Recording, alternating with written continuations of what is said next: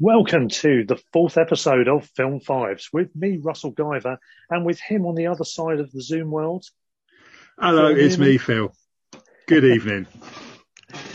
How you doing? Always great the way you say good evening. Makes me feel immediately at home. It seems to be like less enthusiasm than normal normal now. Good evening. That's better. Yeah, that's proper full on Phil this time. I like it. well, welcome everyone to this episode, our fourth. Thanks for following us so far.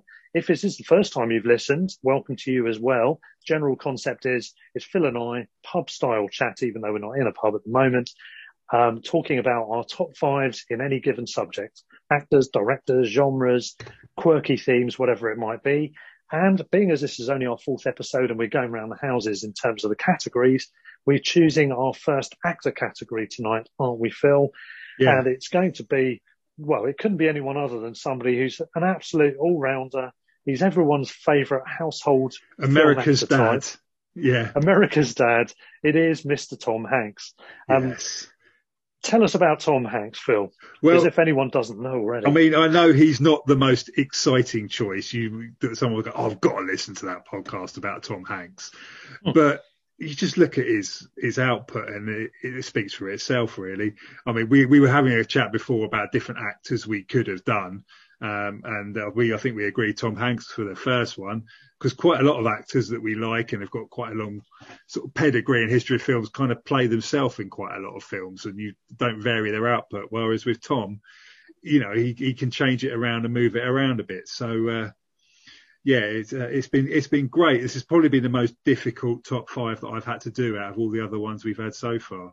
I think in terms yeah. of working through all his films and thinking, oh yeah, he's in that and he's in that and he's in that and he's in that and he's in that. How am I going to get this down to five? it's been difficult. Yeah, we've we sent out messages and asked for opinions from other people. We'll read those out later, but um, quite a few of the reactions have included the disclaimer. Oh, this was really difficult. what a yes. question, etc.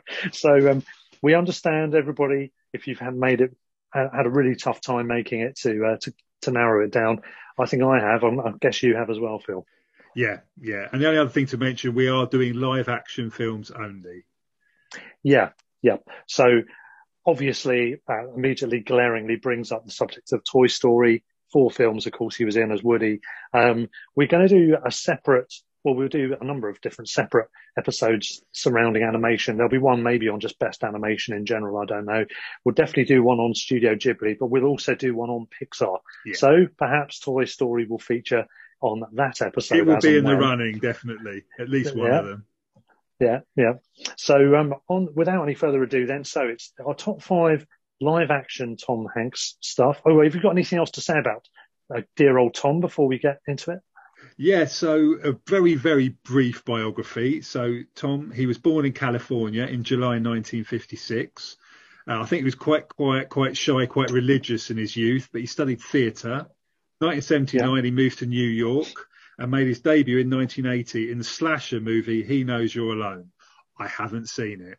So I've got no idea if it was any good. He got a TV role in a show called Bosom Buddies, and that led on to a guest appearance on Happy Days now, oh. which in, introduced him to Ron Howard, which, who's someone yeah, yeah. we're talking about this evening, perhaps. Uh, mm-hmm. So obviously, Ron Howard played Richie in Happy Days, but was also looking to direct one of his first films at the time, a film called Splash, about a mermaid yeah. who falls in love with a human. Tom managed to get cast in that. It was a surprise box office hit, and his movie career was uh, well and truly underway. So he started off with, uh, you know, the uh, like the 80s with a number of comedies, and then he started to take more serious roles, which I'm sure we'll be getting into soon. In terms of um, one character, one actor that we've spoken a lot about in our Western and Hitchcock episode is uh, James Stewart, and I think he's kind of our James generation's James Stewart. I yeah. like to think him as he's he's got that kind of wholesome uh, kind of thing about him, but he's just brilliant in everything that he's in.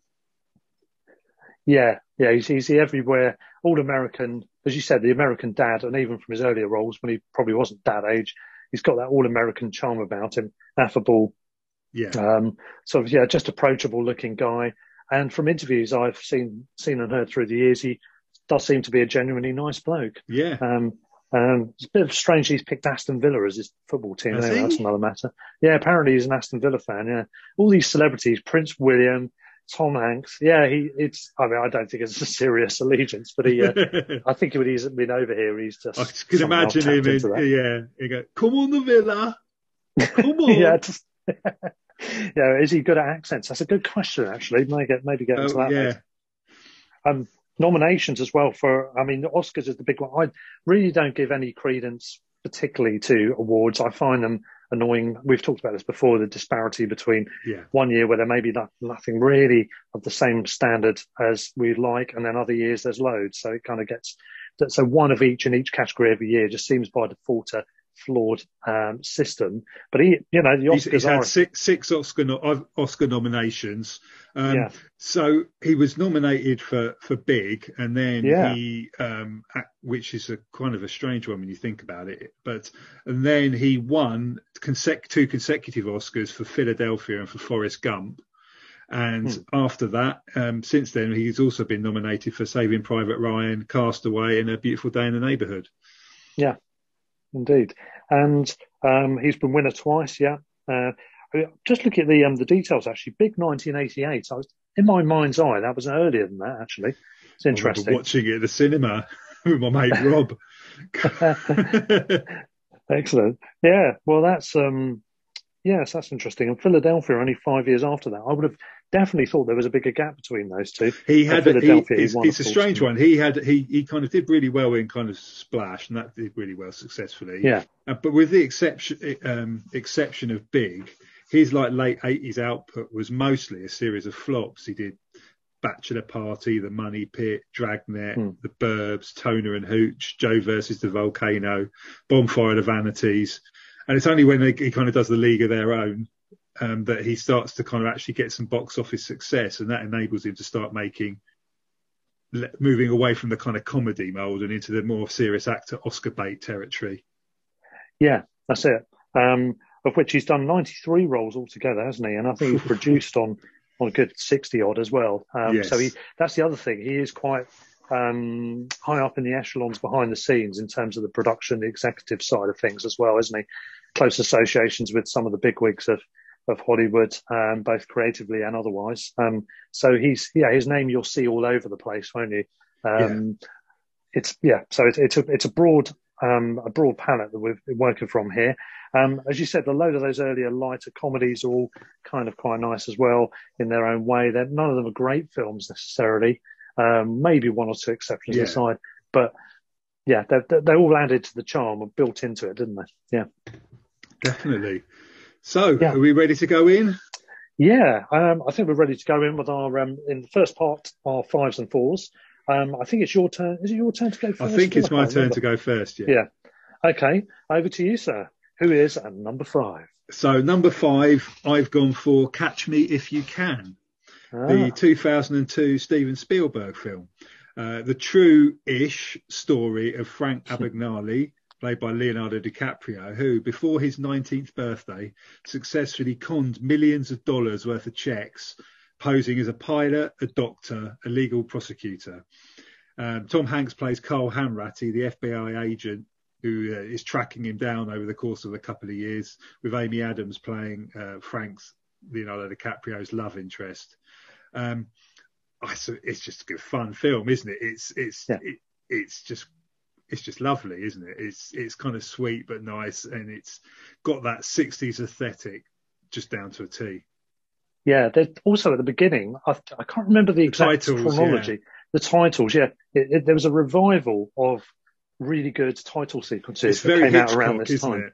Exactly. We talked about Hitchcock in episode one. Definitely And, check that out if you haven't. Uh, John Williams does the score, and it's a very kind of Hitchcock Yeah. style score as well. There's definitely a lot of influence there. Yeah, not very John Williams typical, is it? Actually, it's No, uh, no, not obviously all. it's been tailored into a certain a certain mode they wanted to go go with.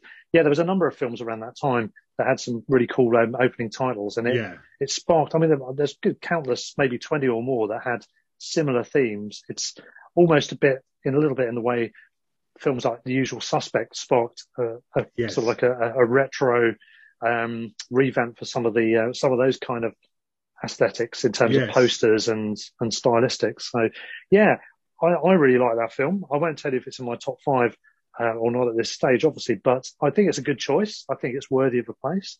Yeah. Yeah, very stylish, very funny, but it's not very serious at all. It, it's it's very breezy, very easy to watch.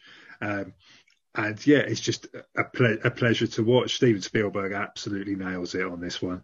Um, it's got the regular Steven Spielberg themes of broken homes and troubled childhoods because his parents broke up when he was a teen, and he comes back to that in a lot of his films. Um, for the most part, I think it kind of sticks to the real life events. Um, I think what, in this case, there's a truth, and then there's what Frank, who, let's be honest, is a convicted con man.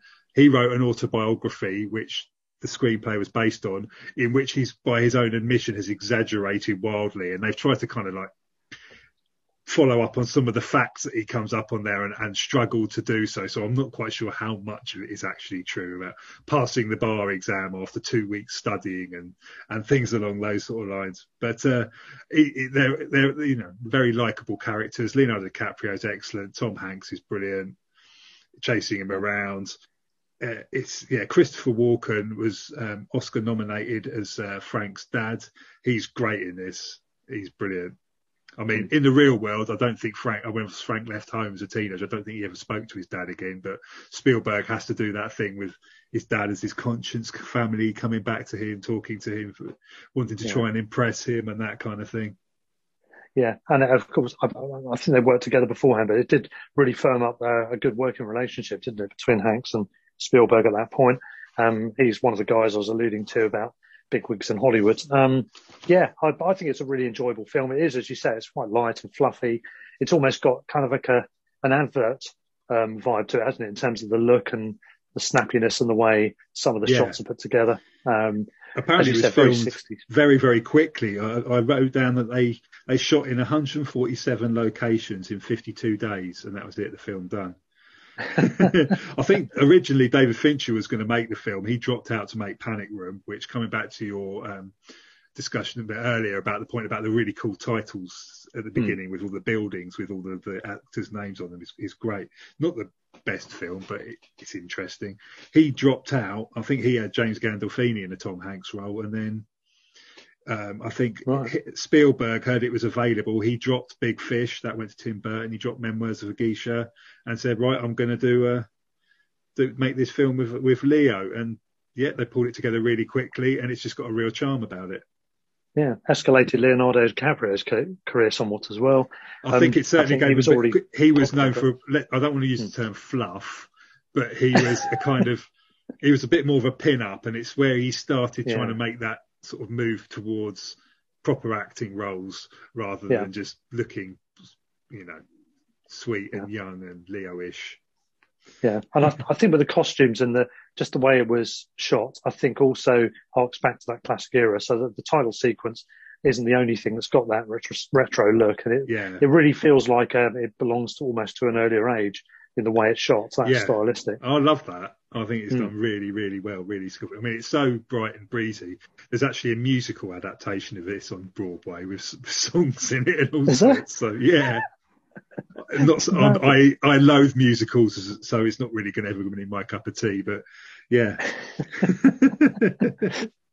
Love it. Um, anything else to say on that one? Because I, I, don't, I can't think of anything more to say on it really. I just think it's good light entertainment. Good. I think it's a good solid film for him. We yeah. we should mention actually what we're doing with these fives is also it's based on the film more than just Hank's performance. Yes. So it's not. So if he's had a good performance in a bad film, that wouldn't necessarily qualify. No, um, it's more about the film films. as a whole. Yeah. Yeah. Um, Which feature? yeah. For a film that's so bright and so breezy, um, we've mentioned this before. It's two hours and 20 minutes long, this film, but you don't feel it at all. Yeah. And I, I, we've probably said this before. We've definitely said it again. I'm sure I'm an advocate of films being the right length. The right length is variable. It does depend yeah. on the pacing, the editing. And Steven the, Spielberg the is the master at this. There, there's no, yeah. um, you know, padding Wastage. in any of his films, yeah. and there's no, there's no skipping over things either which in itself is also a hark back to classic Hollywood, yeah, where definitely films wouldn't screw around. Most of them, anyway, would be some of the biblical epics and a few things like that was not long, but a lot of films were really tight, really compact. Um, it, it maybe not very naturalistic with conversations, but it would be snappy dialogue. Yes, the story will move along. It keeps you interested, and you know, they're films. I remember watching the film Boyhood. I think it's called, isn't it?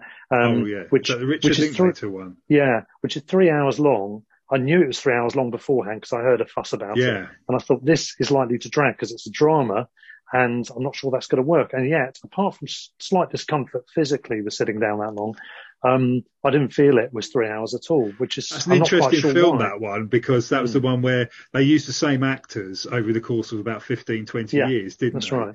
Yeah, So, yeah, and this Which the same camera equipment project. and everything, which is obviously a, quite a financial outlay, and you've got to wait a long time to recoup that. But it's, yeah, brilliant film. yeah. Yeah. But anyway, that's a bit of a digression. But in terms of Catch Me If You Can, a good choice, and I think worthy of a place. So, well done on that one, Phil. Um, do you want to hear you. mine then? Go on then, number five. Well, I was deliberating um, over three films, um, I two of which have. I've got to be honest. There were, I think, about. Won't try and count now, but there were about 15 films that could have gone in my top five, so I can understand that. Yeah, We'll Same here. towards the end. pretty much exactly the same scenario. We won't list what the ones are that missed out because obviously that would ruin the fun. Um, but in the end, I my um, fifth place came down to two films. Um, in the end, one of them more serious, one of more light and fluffy. Not necessarily any light and fluffy ones further up the chain. So I've gone for big. I think you know it's, Oh. it's definitively Tom Hanks. It's very it's one of his earlier ones comparatively. It's 1988. It's just a good fun film. Synopsis wise, IMDb says after wishing to be made big, a teenage boy wakes up next morning to find himself mysteriously in the body of an adult. And There were loads of those sort of body swap films around about. Yeah, there were. time, weren't they? yeah, yeah, Most of which don't come to mind at the moment, but there were there were a lot. But I think this is probably amongst, if Yeah, not the best, the best of those. one. Yeah, definitely. I think so. It's fun. It allows lots of jokes, lots of laughs, lots of funny scenarios. Um, the famous scene, of course, is the one in the department store where he's got With the, piano. the Yeah. giant piano keyboard thing to play with your feet. I think they have real problems in that department store because people just were going in all the time looking for the piano and wanting to jump on the piano and recreate it. And they're like, leave yeah, us alone. yeah. It's, it's one of the curses of, of Hollywood filming, isn't it? Sometimes things it's a bit too overawed. But um, yeah, I mean, that- it's it's a definitive film of his. I think because I don't have anything of this type further up my list, particularly, I felt when I was choosing between the two, it was mainly that which tipped it in favour of this film over the other one. I'll say what the other one is at the end. Yes. Um, but um, in the end, I think it needed some of this representation somewhere on the list. I don't think it's an amazing film. It's not. It's not a profound there are film. some um, dubious sexual politics, I think. yes, I was just going to say. So he's Yeah. a 13 year old boy in a 18 year old or 20. I'm not sure what age, I can't remember what age he's supposed to be, man. And he gets a girlfriend Yeah. and they get it on. Hmm. So strictly speaking, that makes her a paedophile, or does it not work that way? Mm, do you go with the physical, the psychological, the um, the fantastical? Yeah. this this unreal. And for Reality. that reason, you will never get a film like that made now. This is the thing, isn't it? Yes, it is. Even though it's 1988, it's not way way back in time. This film is now very distinctly of its time. Interestingly, it was directed by Penny Marshall, a solid, Yeah. but you'll notice from her name, female director. So I wonder Yeah. if that makes things all the more curious, in fact, on this sexual politics front. Yeah, it did create some interesting scenarios, some good talking points for down the pub after you watched the film, if you watched it in that era. Um, but um, yeah, I mean, it was, it was an interesting film. Um, quite a, I mean, the cast was, it was really just Tom Hanks is all I really remember about it. But the, the rest of the cast uh, included Elizabeth Perkins, Robert Loggia, John Heard, who I think is no longer with us actually, but he's a good, solid background everywhere kind of actor. Um, and Jon Lovitz as well, amongst names people may recognise. Mercedes Ruehl as well. I forgot she was in it. Oh, yeah. Um, again, one of those lost actors you don't never seem to see anymore. Um, but it's really all about him. It's very much about him, isn't it? I mean, he's um, in pretty much every frame, isn't he? Exactly. Yeah, yeah. Um, I really haven't got much more to say about it than that, really. But on the basis that it is light and fluffy, It's great fun. we've mentioned the complicating elements of it. Um, other than that, yeah, it's just fun and and, and not so. It's a nice concept. They work it well, and it hasn't got a rubbish ending, which quite a lot of those films could easily have. I think it it, it Yeah. pans out very well. Yeah, yeah, agreed. And we won't talk about that in case, for some bizarre reason, anybody yeah. listening has not seen Big. not seen a 33 year old film, yeah. um, so I, I, think I'm done on that one, actually. Um, do you want to move straight on to number yeah, four? Yeah, so on to number, yeah, number four. Yeah. Um, so I've gone for Bridge of Spies. Bridge of Spies, yeah. Yeah, 2015. I love a Cold War thriller. I really I do. do. Anything like John le Carre, you know, anything to do. I mean, Berlin Tinker is one Taylor, of my favourite cities. So anything to do with any film set in Berlin, I'm automatically going to watch. And most films set in Berlin are fantastic for whatever yeah. reason. Um, yeah. So it's during the Cold War. The American lawyer, played by Tom Hanks, is recruited to defend an arrested, uh, so uh, defend arrested Soviet spy Mark Rylance in court. Um, around about the same time, a American U-2 spy plane pilot, Francis Gary Powers, crash lands in the Soviet Union. And so a kind of swap deal and exchange is, is kind of organised between the two of them, which was kind of quite difficult to pull off. I mean, obviously hmm. being very little in the way of kind of political conversations between the, the two superpowers. And Tom Hanks was there on the on the ground making it all happen. Um, this is just brilliant. It's just it, I I watched it. I didn't watch it when it first came out. I only watched it for the first time a couple of years ago, and I was just it. It's it's it's the look. I mean, it's again, it's Steven Spielberg, isn't it? Yeah, it he's, is, yeah. He's got the look absolutely nailed on on this. This looks exactly like what you would expect a Cold War film to look like. I mean, he they he they filmed it in Brooklyn for the New York scenes, and they filmed in Potsdam and Berlin for the for the Berlin scenes they got all the old signs out, they got all the old cars out, they used the right kind of colour scheme and palette, and it's just got that kind of really grim Cold War, Cold War look about it. You never quite know how it's going to turn out. There are these machinations moving forwards and backwards. It's yep. abs- it's tense, but it's just brilliant. Yeah, absolutely. Good cast, really good performances. Interestingly, amongst the writers of it's which Coen brothers, wasn't it? The Coen brothers, indeed. Yeah, Joel and Ethan, along with Matt.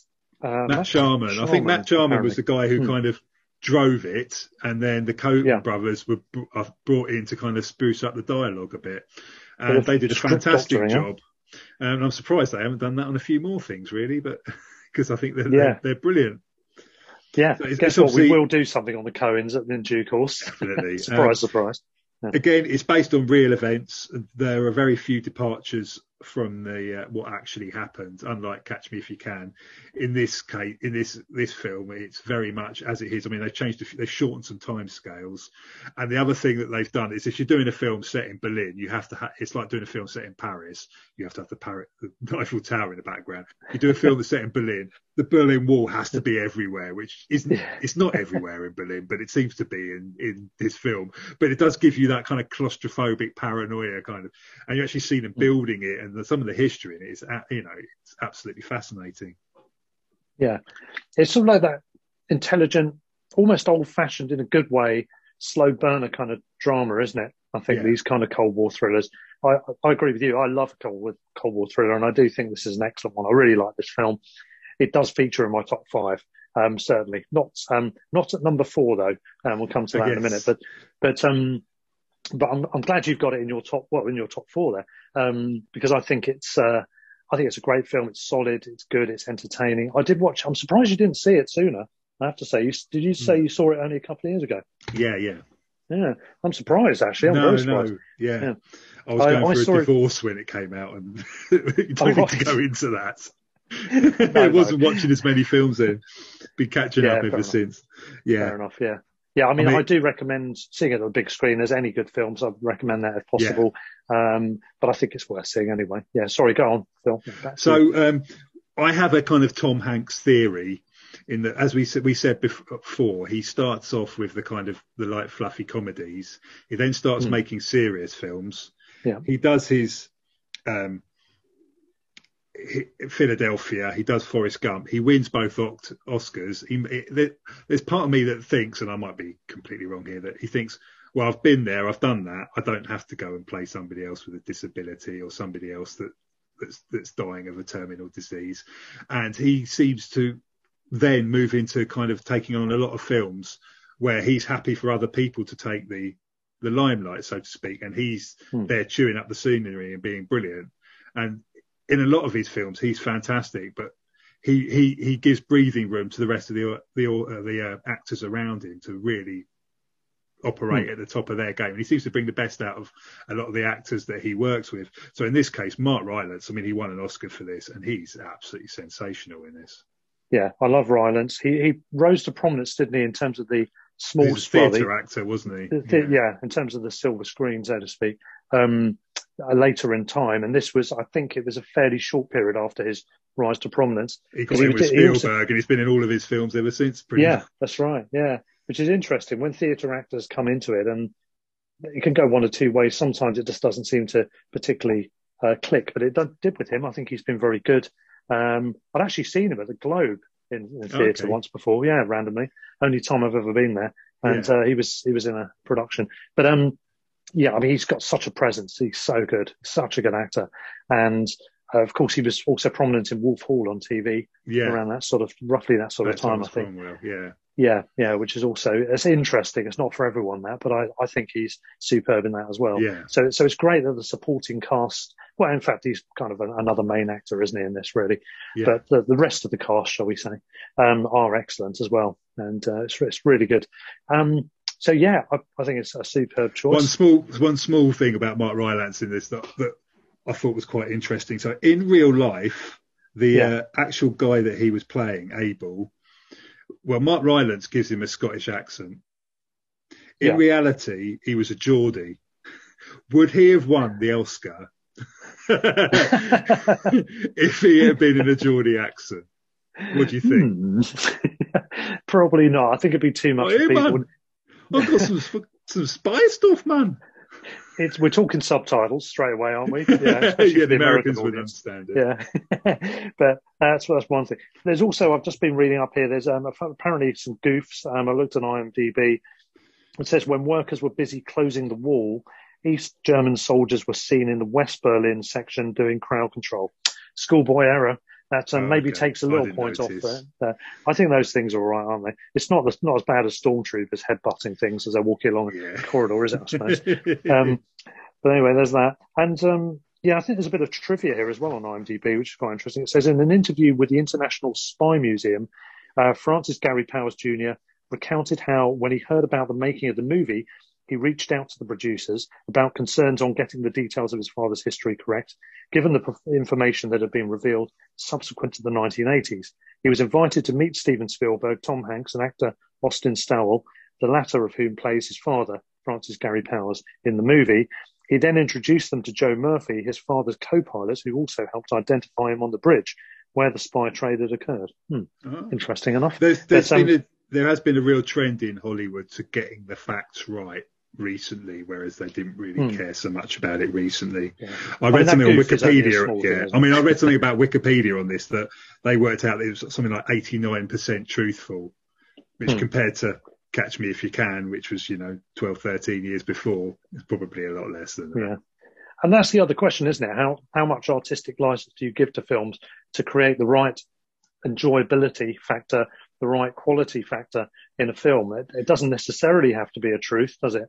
I don't think. Yeah. As long as people can can can gather the concept. Well, at the beginning of um, Catch Me. If You Can, it says inspired by true events, which gives Yeah. them license to do whatever the bloody hell they want, quite frankly. I think so. I don't, I think that's the best wording actually for Yeah. films. If you aren't, unless you are going to stick strictly to the known truth or the perceived truth, then yeah, you've got to have something like that, haven't you, as a as a disclaimer at the beginning, so, which kind of ties in with the Coen Brothers actually, in fact, because they, Yeah. they usually have um, a, a, a cheeky little message at the beginning of some of their films. Fargo, oh, yeah. Fargo said it was based on a true story, and they just, they, yeah, we just put that in for a laugh. complete and utter fiction, yeah. Not even based on anyone, yeah. Well, I hope not, anyway, in the case of Fargo. Uh, so, yeah, yeah. yeah, watch choice. Bridge of Oh, Spies, yeah. and then you'll want to go to Berlin. yeah, exactly. If you do want to go yeah. to Berlin, I can recommend you any number of heavy metal bars to visit. Why does that surprise, not surprise me? yeah, I like a bit of Berlin. Um, been over there a couple of years ago for the first time, and I'm definitely going to go back. Um, Yeah. I love it. Yeah, Funeral in Berlin. Uh, we got uh, Bourne Identity, I think, features scenes. Run Berlin, Lola Run. Run Lola Run, yeah, yeah. There's probably a load of German films. I haven't really Yeah, yeah. paid attention to where they're set. They're probably in Berlin as well. Um, but yeah, some some some great stuff. Actually, there was a film. Uh, its name escapes me at the moment. Um, it's about a problem child in Germany, which is one I don't think I mentioned on the Okay. films of 2020 releases in the UK episode we did. Um, System Crasher, that's what it's called. Okay, I've not heard It's about a girl who um, who essentially is is a is, is a precocious child with some issues, and she's absolutely brilliant in it. And she is the girl in News of the World, which we mentioned in okay. passing on our westerns episode last week, Yeah. and which of course includes the actor Tom Hanks. Um, Yes. A film, a very well, his most recently released film, I think, as it stands, as we record Yeah. this. Yeah. I still haven't watched that. I've got to be honest. I, Yeah. I'd had enough of westerns after after the last month after Yeah. doing the special then, but I will get around to it. It's Paul Greengrass film, isn't it? I didn't realise It that. is, yeah. Which he, he in works with the same stuff. directors quite regularly, um, Hmm. Mr. Hanks. Yeah. He's worked with Spielberg five times, Ron Howard five times, Paul Greengrass a couple of times, Nora Ephron a couple of times, Robert Zemeckis three times, I think. It, yeah, Yeah, he, yeah. he It's- works with trusted people. That's it, and it's not uncommon for that to happen, is it? Really, as, as well amongst actors, I think not not always, but sometimes. Um, yeah, I'm taking it the news of the world isn't on your top five on the basis it's you haven't not, I seen will it. get round to it eventually. Yeah, um, I, I have seen it as I mentioned. I, I enjoyed it actually. It's not in my top five. I can I can give you that one, but um, I do recommend it. I think it's a good solid film. He's good in it, uh, as is the girl, and um, yeah, de- a decent effort. Um, but anyway, that's that's that. Well, my number four is already been discussed. It's Catch Me If You Can. Oh, so I've got it in a similar position, but not the same. So nothing more really to say. I think I've, I've, I've jumped in on, on that with you earlier when we talked about the other one. So, so I've got Big at five and Catch Me If You Can at four. And, um, yeah, that's mine so far. And just to recap, you have at number Catch five, Me If You Can at five, Uh, and Bridge four. of Spies at four. Bridge of Spies. Good This is going to be another films. one we, where we pretty much got the same films from now on here on, and I'm about expecting. We shall see. Can see It a few be. golden seagulls coming up here. Indeed. Golden Seagulls being, of course, our own awards system that we've got for films of merit in any of the major categories. We're not bothering with this actor and actress nonsense. Everyone's calling female actors actors now rather than actresses. And I don't see we should differentiate, especially as we can give as many awards out as we want, can't we, Phil? So yeah. actors are male or female, they're actors. That's that. Um, let's let's cut to the chase on that one. So yes, we'll see if we award any tonight. Um, that's another possible um, teaser, I suppose. Uh, we'll see. Okay. Um, anything else to add from your side of it before we have our first break? No, I'm all ready to go into number three when you are. Excellent. Okay, we shall take a short pause for lavatorial or alcohol-based reasons, and we will be back very, very shortly.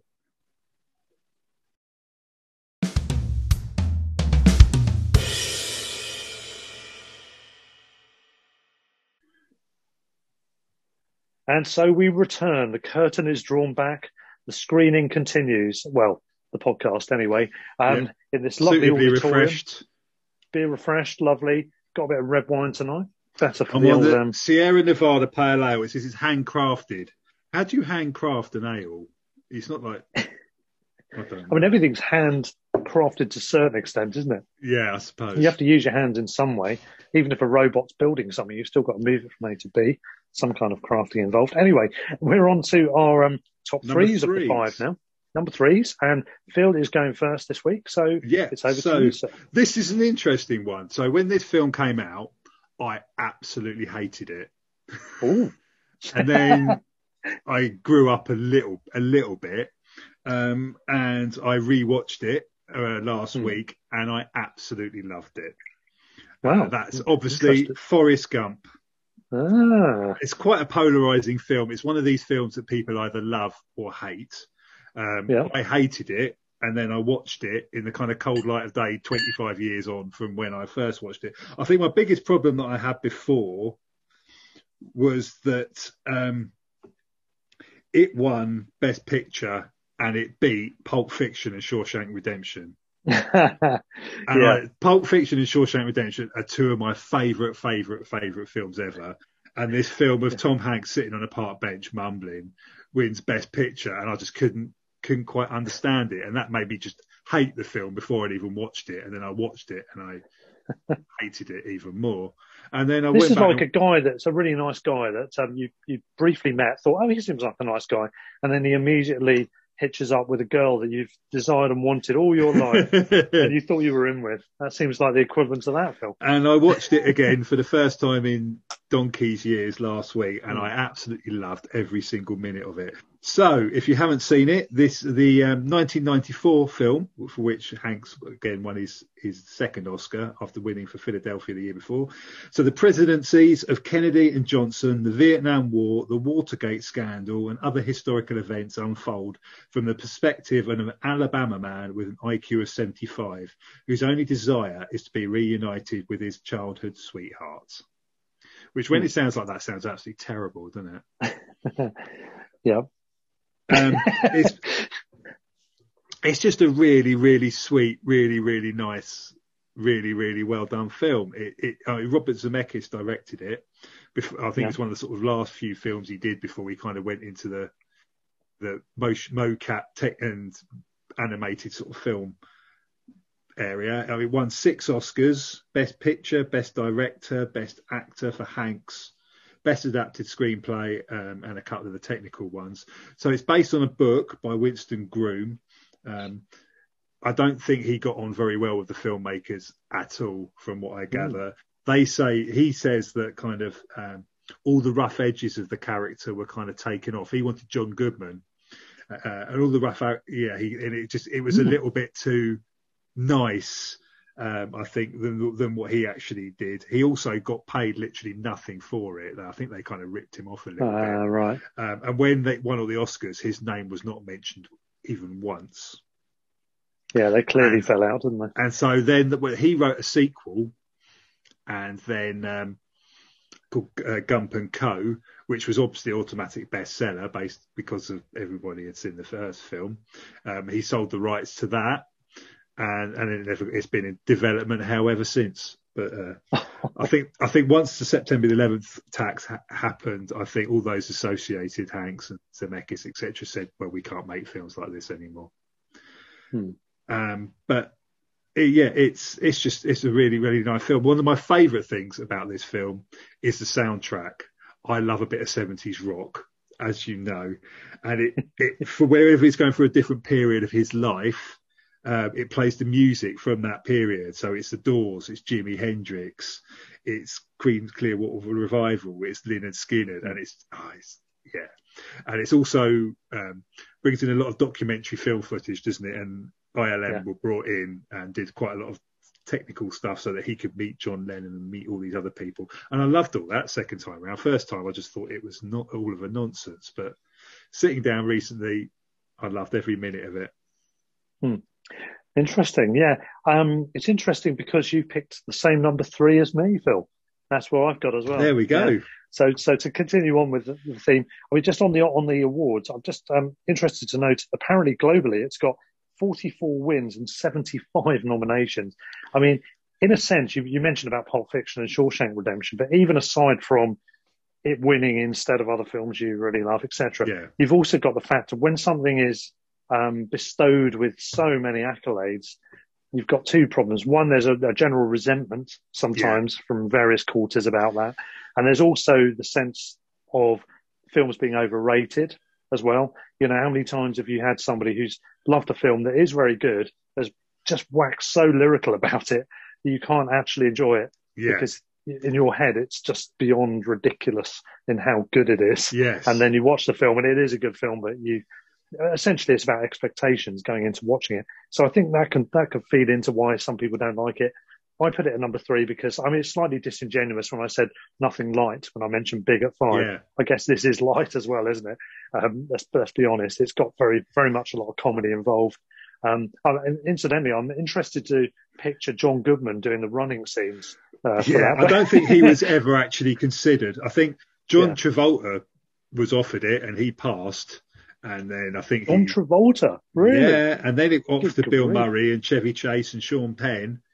They all passed. Tom Hanks, Chevy remember this Chase. this time was known Hmm. for doing more kind of whimsical comedies, but Yeah.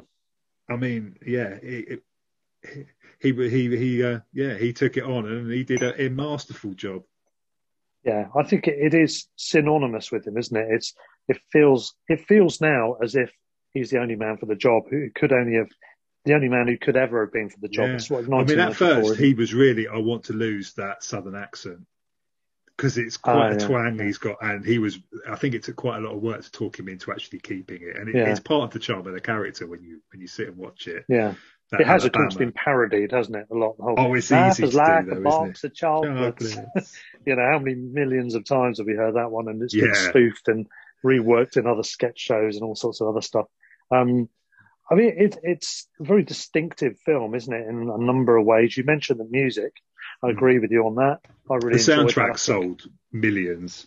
Yeah, yeah, it really, really does help the film along, as music so often does on film. Um, They're actually making a Bollywood remake of it at the moment, believe it or not. Wow. I'm serious. I can, I can, kind of believe that because yeah. it's possible with Bollywood. That's brilliant. I would never ever watch that film. No, I'm, I'm, not sure that would be for me, to be fair. Um, but you know, you've got that similar image of him with the sort of like the bluey grey checked shirt, no tie but buttoned up, and then he's got a, a blazer or something like a light coloured blazer over the top, hasn't it? So it's got that that um, definitive look, hasn't it? Yeah. It, has got memorable moments in the film that you remember. Um, oh, it's got a lot of iconic moments in it. Yeah, definitely. yeah. I mean, I'll mention a couple of films that missed the cut for me a little bit later on. And for me, I think part of the reason they missed the cut is actually I can't really remember that much about them. And I think um, my narrative memory recall is not amazing. But if it's something really good, I will tend to be able to remember it. In this film, I do remember a number of scenes. Gary Sinise, as apparently he's is brilliant. supposedly pronounced. Yeah. Really good, yeah. Whatever happened to him? He was in everything in the 90s and then he just he disappeared. Was. He's a good, very good planet. actor. Yeah, he's yeah. excellent. He's in Apollo he's, 13 with Hanks as well. Indeed, yeah, yeah, exactly. And um, and also, you know, he another guy who's done a lot of theatre. In fact, after Forrest Gump, sometime later, I saw him in a production of One Flew Over the Cuckoo's Nest oh, on wow. stage. I make it sound was like he doing the, the theatre Jack Nicholson role.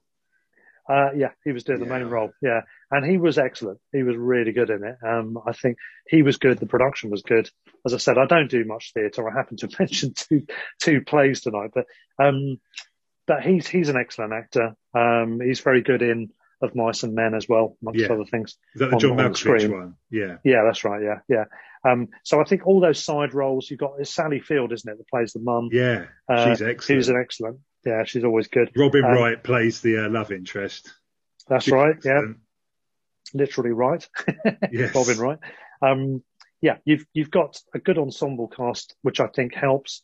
Certainly with a film that has an epic scope of sorts. You know, this has yeah. got this through the ages, hasn't it? In terms of you know, you're seeing him in different eras. Um, it's got a slightly surreal quality, hasn't it? Really, when all said and done, you know. Well, apparently, yeah. Apparently, in the book, he's also an astronaut, a professional wrestler, and a chess player. I think so. Yeah, didn't didn't manage to fit that in. well, I tell you what, I wouldn't like to take him on at table tennis. That's for sure. No, no, definitely. so it's a great, it's an all-round family favourite, isn't it? This is the other thing. It's it's got global appeal. I think, I presume it's PG. I can't remember now, but it's certainly going to have a pretty wide appeal. Yeah. Most people can watch it. There's no problem with that. Um, it's got charm. It's got likability. I think I'm trying to remember what I felt about it when I first saw it at the cinema. Well, I, I really hated you, it. Yeah. The, another thing it, about it um, is this film is absolutely beloved of uh, right wing conservatives. Yeah. And oh well, it's not so that's, often that's one, I love a film that, that that they would like. Let's be perfectly honest. But the fact that he's nice and simple and works hard, and his sort of girlfriend goes off and lives a kind of liberal life, and it all you know she dies of hepatitis, I see, or, mm. or hmm. whatever. Yeah, it's been an indictment of what happens when you do that sort of thing. So among the yeah, kind of exactly. passion of the Christ crowd, this was like massive. yeah, that's but it, it. has it's... that. It has so much charm that I you just you see past all of that, you know. Yeah, and I think that that goes for a number of films. We mentioned it about um, racial stereotyping and, and yeah, white cast actors in um, as they would call it, Red Indian roles in the Western last yeah. week. And, you know, there, there's problems throughout cinema and it still goes into today um, with some aspects of cinema, even today. Um, there's it's, it's not going to be flawless, and it, this isn't. Um, as you said, there's a rather uncomfortable message there you've just yes. mentioned about you know having a free liberal-minded idea. You come a cropper, stay on the straight and narrow, be very white, middling, middle America kind yeah. of guy. Well, it's Southern America, isn't he? But it's it's got that sense about it. Yeah, maybe. But despite that, I think certainly not because of it. It's a it's a really good film, very enjoyable. Yeah, I mean the script is brilliant. It's got so many one-liners. Um, it's written by um, yeah. Eric Roth, who adapted from the book. So the guy that wrote this also wrote The Insider, Munich, and Benjamin, the curious case of Benjamin Button, which is not really what you'd associate with the same guy as as this, but yeah, he, he nailed it. You can't dis- you can't argue with that. yeah, exactly, and that's um, I think is is yeah, it's testament itself, isn't it? Yeah, there's the scenes with. I mean, what what did you make of the fact he's he's meeting all these famous people and this? It's almost got a, a, a parody of people's way of telling anecdotes, doesn't it? Yeah. So many times people embellish stories, and it's almost like a pictorial version of people's exaggeration of their own stories, isn't it? Yeah. So I met this guy, I did this, I met the president, I met Elvis yeah, or whatever, you know. Yeah. it goes like that, doesn't it? Yeah. And I, I like that. I thought that was tongue in cheek. I, I liked that wryness to it. Um, and yeah, I think it's a charming enough film. As I said at the cinema, I can't remember. I do remember quite enjoying it. I'm not sure exactly how I felt about it at the time, but I I've seen it since and I've enjoyed it pretty much equally. Um, as you said, there were films that you could argue were better at the time. I think both those the, the films you mentioned are. I think films. Pulp Fiction not winning the Oscar is yeah. the biggest travesty in Oscar yeah. film history. But that's just and this me. is why I, I, have an issue with the, the, system of the Oscars. Yeah, because you're picking one over another. You can have three films which are just far too good not to win, and two of them have to miss out. Um, yeah. Whether this is the case in this year is another matter, but you know, Pulp Fiction should be getting one definitely. Tarantino's yeah. masterpiece, I think. Anyway, well, maybe, maybe, maybe not. We'll see because we don't want to plot spoil anything for the no, future, no, of course. Exactly. But um, it's certainly up there for, him, for amongst his films, anyway. Um, and Shawshank last... Redemption yeah, yeah, was popular only later, wasn't it? Which is interesting. Yeah, that that was a kind of uh, on video kind of popularity that, that, yeah. I don't think it did big numbers at the box office. I think it's yeah. one of these sort of word of mouth based on the Stephen King book. I think. I think if a film is if a film is good enough and it is extremely popular with the box office, that's where you tend to get this, I think, quite resentful um, choice that go well. Maybe not so much now, but certainly in the past, you would get those kind of films. The Forrest Gump type films would win because they're yeah they're very good to a certain level and they're extremely popular. That combination tends to, or did tend to win the award. So you I can think also, there's resentment around that. you there? can also do that, like Kate Winslet says in extras. Guaranteed Oscar bait is play. I, I won't use say use the same phrase she used, but play, playing someone with a disability is guaranteed Oscar. You've got Rain yeah. Man, Forrest Gump, or you know anything like that. And it's still the case yeah. now. I mean, you look at the, the films that are Oscar nominated this year: Sound of Metal, which I've seen. Um, that that's Oscar nominated this year, and like for mm. a couple of a couple of the actors and the film. Um, I think in the documentary Oscar nominations this year is, is one about some disability camp or something mm. like that. They they love all they love they yeah. love a disability, don't they? You, you look at um, you look at um, what's his name did the Stephen Hawking character? I've forgotten his name. Ed, Eddie Redmayne, isn't it? Yeah. And uh, you've got Daniel Day Lewis in my yeah. my left foot and all that sort of stuff. There is an issue nowadays with um, casting, isn't there? Yeah. In terms of um, Sound of Metal, I think there was a fuss about that. Actually, uh, you mentioned um, yeah. Tom Hanks in Philadelphia.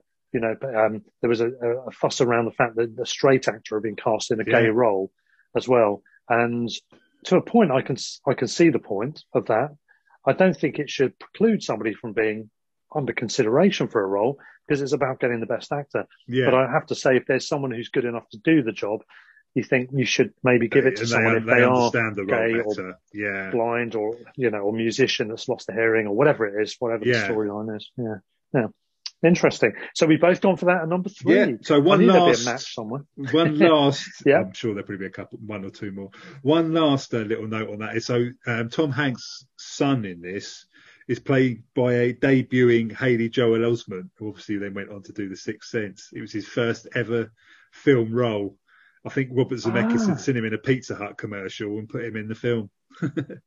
I love these these early spots. I, I always miss them at the time. I didn't. never- I, never- I, I only saw. Yeah. Yeah. only watching it recently. I was like, I'm sure that's a, like a three-year-old Haley, Haley Joel Osment, and he looks a bit different. If you saw him in the last series of um, What We Do in the Shadows, where he's got Yeah. he's quite big, like big guy now with a massive beard. He looks very, very different. yeah, yeah. It's like um, all, all these early spots. I mean, one of, one of the ones is Audrey Audrey Hepburn in the Lavender Hill Mob. She's in a scene right at the end, serving drinks in a bar in a scene, and um, you know, little few people know about that as well. It's, it's great. I love those when you spot them and go, oh, this is what they first yeah, made there. Sam Elliott Oh, in yeah. uh, Butch Cassidy, like we talked about last week. Yeah, just stood around the bar as an kind of as an extra because he looked the part. And yeah. Facial hair. part.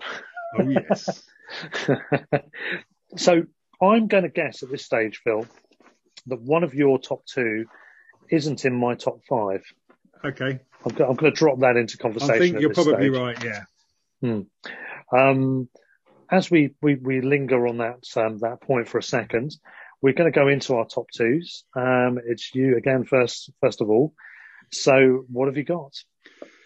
So there's a bit of a running theme here. I've gone for a lot of Spielberg and I've gone a, gone for a lot of uh, real life events. And so my number two is The Post. Ah, yes, yeah. Again, I mean, I love a Cold War thriller, but equally, I love a newspaper uncovering a scandal and putting out to the world, you know, a spotlight or uh, all the president's men. And this is very much the same sort of territory. Anything like that, I absolutely adore. And this is an absolutely brilliant film. Um, for those that don't know, it's a Vietnam cover up spanning four US presidents, pushes the country's first female newspaper publisher, played by an absolutely brilliant Meryl Streep, who was Oscar nominated but didn't win, and her editor, played by Tom Hanks, to join an unprecedented battle between the press and the government. So they wanted to get the real, I mean, the, the American government knew what was happening in Vietnam and they hid lots of things. Um, and they suppressed lots of information because they didn't want word getting back to the voters, to the people about what an absolute disaster it was. And this went on for years and years and Yeah. years. And this is them finding out about it, and it's got the kind of getting hold of the information. And then it's a real: do we publish it? Don't we publish it? Could we end up in prison? Oh, it's. It, I mean, it's. It, it's almost like an action film, even though there's no actual in, action in it. It's just very, very tense and just suspenseful. It, it's it's brilliant. Another Steven Spielberg. you're, you're film. making me uneasy because do you know what? I don't have this in my top five, and yet at one point I had it at number three um, until very late in the day as well. I have to say, and it now feels quite empty that this is missed out and Big's in there and Catch Me If You Can's in there because I think maybe one of those might have got pushed out. I I mean, know. I mean, Yeah. mine is a bit It's of a wall to wall Spielberg, him playing actual people that actually live. I mean, he plays Bob Bradley, um, sorry, Ben Bradlee, the, the, Yeah, the yeah. publisher. So, I mean, he's in Yeah. all the President's Men. I mean, um, Jason Robards plays plays the same guy in that film. Yeah, this is set Yeah. in 1971, and it's yeah, pu- all about publishing the the Pentagon Papers. Hmm. Yeah, and it's it a really good. It's, it's a really good um, period piece, modern Oh yeah, yeah. fairly modern era period piece, isn't it? Um, it's got Meryl Streep, who is She's almost fantastic. almost relentlessly she was like the first um, sort of female newspaper publisher, and she she doesn't answer to anybody, you know. Yeah. This is her character, not not Meryl Streep. yeah, yeah, yeah, yeah, exactly. Yeah, she Yeah, plays uh, Katharine Graham. Yeah. yeah, I think I think they're both brilliant, and I I think the fact we could talk about Tom Hanks as an actor because I am at this stage as well. I think because there's the thing about Tom Hanks. You mentioned James Stewart earlier on, and the reason you've mentioned him in relation to Tom Hanks being the the guy for the new era, I think, is because he is both a very good actor and maybe underrated as an actor by some because of his star status, but he is also a star. And Yeah. he's he's box office. He's pure And box office. Everyone likes him. And as I And- kind of mentioned earlier, I think he brings out the best. Everyone above around him raises their game. I think so. work with him. Yeah. And when he goes when he goes um toe to toe with Meryl Streep, who is arguably the best, certainly one of the best female actors of all time, she's she's absolutely brilliant in everything she does, as far as I'm concerned. Yeah. You know, he, holds his own with her, I wouldn't say he acts her off the screen or anything. No, no, he he's not the name. sort of person to try and do no, that, though, is he? Like that. It's But all he- about the he- story. The, the the- relationship between those two characters is key, isn't it, to the story? Yeah. I mean, and the ensemble cast in this: uh, Sarah Paulson, Bob Odenkirk, Tracy Letts, Bradley Whitford, Jesse Plemons, Carrie Yeah. Coon, all fantastic. Yeah, yeah. Jesse Plemons is is a very interesting guy because he's literally turning up in everything now, and he's he's just good. He, he, he's he's good in everything, but he, he's yeah, he's. I can't think of many films that he hasn't been in that I've watched recently. but he's great in this. I want to do. I can't remember if we mentioned this on previous podcasts, but I want to do at some point a an, an episode on um, best sidemen. I'm calling them sidemen. I don't know if that's a term that's been used by anyone else, but I'm going to coin it for those peripheral character roles where somebody who is always good, even might steal a scene or two in a smaller role. And they never seem to get the big roles. Those kind of characters. That's that's one for the future. Yeah, um, yeah, definitely. Maybe to ponder. It sounds like he might be one of them. Yeah. So, I mean, on, on, coming back to the subject of Oscars, so Yeah. this was, I think it was the 2000, it's either the 17 or 18 Oscars. Um, it was The Shape of Water one, Yeah. which I'm a massive sci-fi sort of fantasy nerd. The fact that the first ever sci-fi film won, I'm quite happy about. But I think this on this particular year, I'd have had this or Get Out as the best best film. And I, Oh, some I good, can't good believe films out there, isn't there? I, like all can't believe The Shape of films. Water beat, beat this and Get Out. I, can't, I'm not having it. I do quite like The Shape of Water. I love Guillermo del Toro. Don't get me wrong, but this just Yeah. destroys it. It blows it out of the water. Yeah. You clearly love this film, don't you? I, I'm feeling more and more guilty for not having it in my top five by the second. It is So, a um, very, very good It drama. is again. It's Spielberg again. Um, apparently, um, oh, like he read the script and he just he was in the middle of doing the sort of special effects for Ready Player One, and he had to sort of Hmm. set ILM. I think it probably was to off to go and do a load of stuff, and he had a bit of time. He dropped everything and and sort of made the and went off and made his film kind of quickly again. And it's another one. Is we spoke about this when we did the trial of Chicago Seven. It's one where they've Yeah. put in a lot of references to more recent politics. There are definitely allusions to Trump and Nixon in in this. There's a lot of subtle little digs and, and, uh, that have been kind of subtly embedded. You know. Hmm. Yeah. I think the other thing is mentioning about this type of film. We talked. We you could talk about um, police procedurals is is a, a sort of like a subgenre of sorts, and films like Zodiac and things like that. In a way, this is like a journalistic procedural, isn't it? In the same vein as All the President's Men and many others besides, you could say it's very much in that tone, isn't it? Yeah. Um, as you said, there's overlaps in terms of who the characters are as well. Um, I find that interesting. If it's done well enough, it's engrossing, isn't it? As you said, it's an action film without action as such. Um, I think those sort of stories, whether it be a film or a, a TV series, I think they're fascinating. I really get engrossed with them. Um, I love elements of that and other other other categories of film which have that procedural element. They keep, you know, you're following along. It's more a cerebral thing Yeah. uh, but you're following along the story and interested to see how it's developing. And it's about the, it's about the challenges of the job. It's about the predicaments as well, isn't it? The decision making that's presented before them. They have to make difficult decisions. So there's a cliffhanger edge in that Yeah. sense, isn't there? And I, I, Well, I the really whole like bit at the end, like. I don't want to go into spoilers, but the ending is one of these Yeah. sort of high five things when they publish it and it's have any of the other newspapers published it as well because they can't sue everybody kind of thing. And, you know, oh, it's, it starts, makes you want to stand up and applaud, doesn't it? Yeah, absolutely. Another Anything interest- else? Yeah. Yeah, so another ahead, one, yeah. uh, um, yeah. So this was John Williams' 28th score for Steven Spielberg. And Just although John, huh? John's getting on a bit. Um, it's an interesting one because it's kind of half orchestra, half kind of electronic effects. So Mm. he's obviously added some Yeah. new skills to his game as John, and it's it's really really well done. It, Yeah, it fits good in, shout. works really really well. Yeah, yeah. I yeah, I agree. I think Williams is probably the uh, the most the foremost man of his generation, isn't he, in, in his field? And obviously, he's synonymous with Spielberg. Hanks, to a degree, is, isn't he? I mean, to a large degree. And that is an interesting film.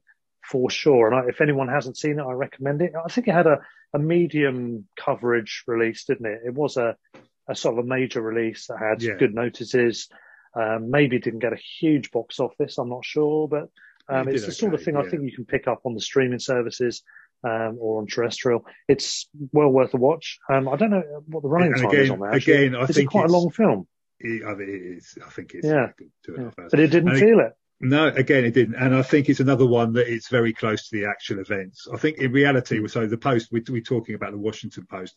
I think the New York Times were also involved. And I think they're a little bit upset they weren't mentioned quite so much Uh, uh, in the film as being the ones to break it. But it, it concentrates on really on the power dynamic between Meryl Streep and Tom Yeah. Hanks versus the US government. Yeah. You know? Again, you've got to get your priorities, haven't you? It's got Yeah, to be focused enough to keep the tension, to keep the quality that high. If you start adding other elements in for pacifying other other um, parties, maybe that takes something Yeah. away.